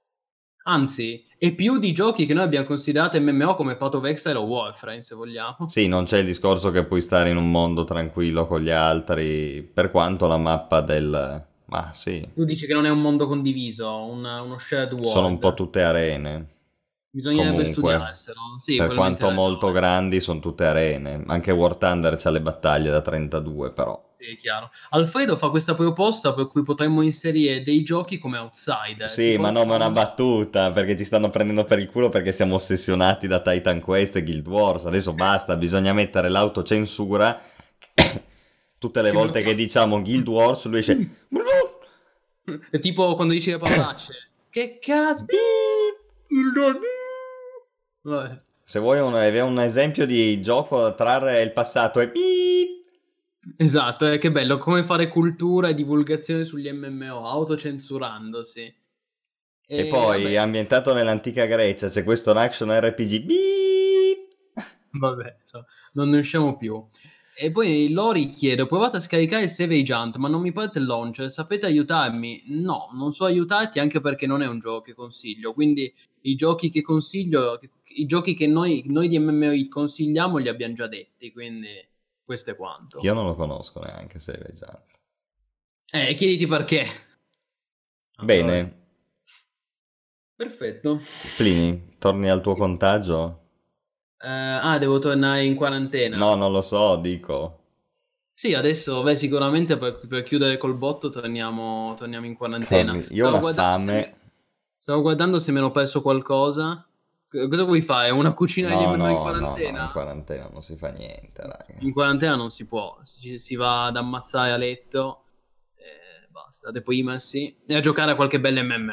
Ah, Che bello. No, è una cosa, un commento giusto per concludere che diceva Zaragast. Credo che Crimson Desert non soppianterà Black Desert, ma darà la possibilità a chi vuole giocare a un prodotto della Pearl Abyss tra due stili diversi, BDO più massivo, Crimson Desert invece PvE oriented. Speriamo. E poi dice, potrebbero anche fare un rework di BDO con il nuovo motore grafico per renderlo attuale anche nel 2017. Oddio, pensavo ma se quello... 2020. Sì, vabbè, ma Sì. BDO ha già la grafica migliore, c'è già la remastered, non ha Eh no, però attenzione perché ha ragione. Eh, Cioè, perché c'è il motore nuovo di Crimson Desert. Aggiornato, no, ha ragione Zaragas perché il problema. Be- bellissima la grafica di Black Desert, però il pop-up. Zio, il Eh, pop-up infatti è speriamo che in Crimson Desert non ci sia, cazzo. Vabbè, io do per scontato che se, se usa una versione aggiornata dell'engine, quello è il primo, forse l'unico grande problema che devono risolvere. Quindi, se mi fanno Crimson Desert, il pop-in o pop-up del testo non, de- non ci deve neanche essere, ma neanche per sbaglio. Non lo voglio vedere proprio. Paura che poi diventa difficile ottimizzarlo, però sì. Vabbè, ma è un gioco next gen, cioè dai, bisogna, bisogna... Bisogna cioè, osare, bisogna Bisogna, osare. bravo, bisogna osare, lo diciamo sempre, bisogna osare, quindi sto Crimson Desert speriamo che osi e sarebbe bello facessero anche un update dell'engine di Black Desert, almeno per risolvere questo annoso problema del pop-up che a me personalmente dà molto fastidio, cioè once you A see it, tanti dà molto fastidio, sì. È, è abbastanza game breaking, cioè non game breaking però fastidioso sì. Inutile girarci attorno. È un peccato perché è uno spreco clamoroso, contando che il gioco è sicuramente il migliore MMO sulla piazza, graficamente parlando. Comunque, se le feature sono quelle che hanno detto, io ho paura che Crimson Desert soppianterà Black Desert e basta, che poi non è una paura in realtà. No, ma sarà molto diverso secondo me. Più concentrato sul co-op, campagna single player PvE, dungeon, ride. Sarà diverso secondo me. Bene. Attenzione. Bene, bene. Beh, vedo che Lori ha già giocato a Warzone e ha già fatto poi la prima win. Beh, GG. Eh, GG. Allora, io mi metto in quarantena. Bravo Plinio, sempre stare in quarantena. Ragazzi, Io do il buon esempio, a differenza di qualcun altro, eh, eh, io do il buon esempio. no, ma in casa si può stare tranquilli, poi non bisogna rubare le mascherine al personale sanitario.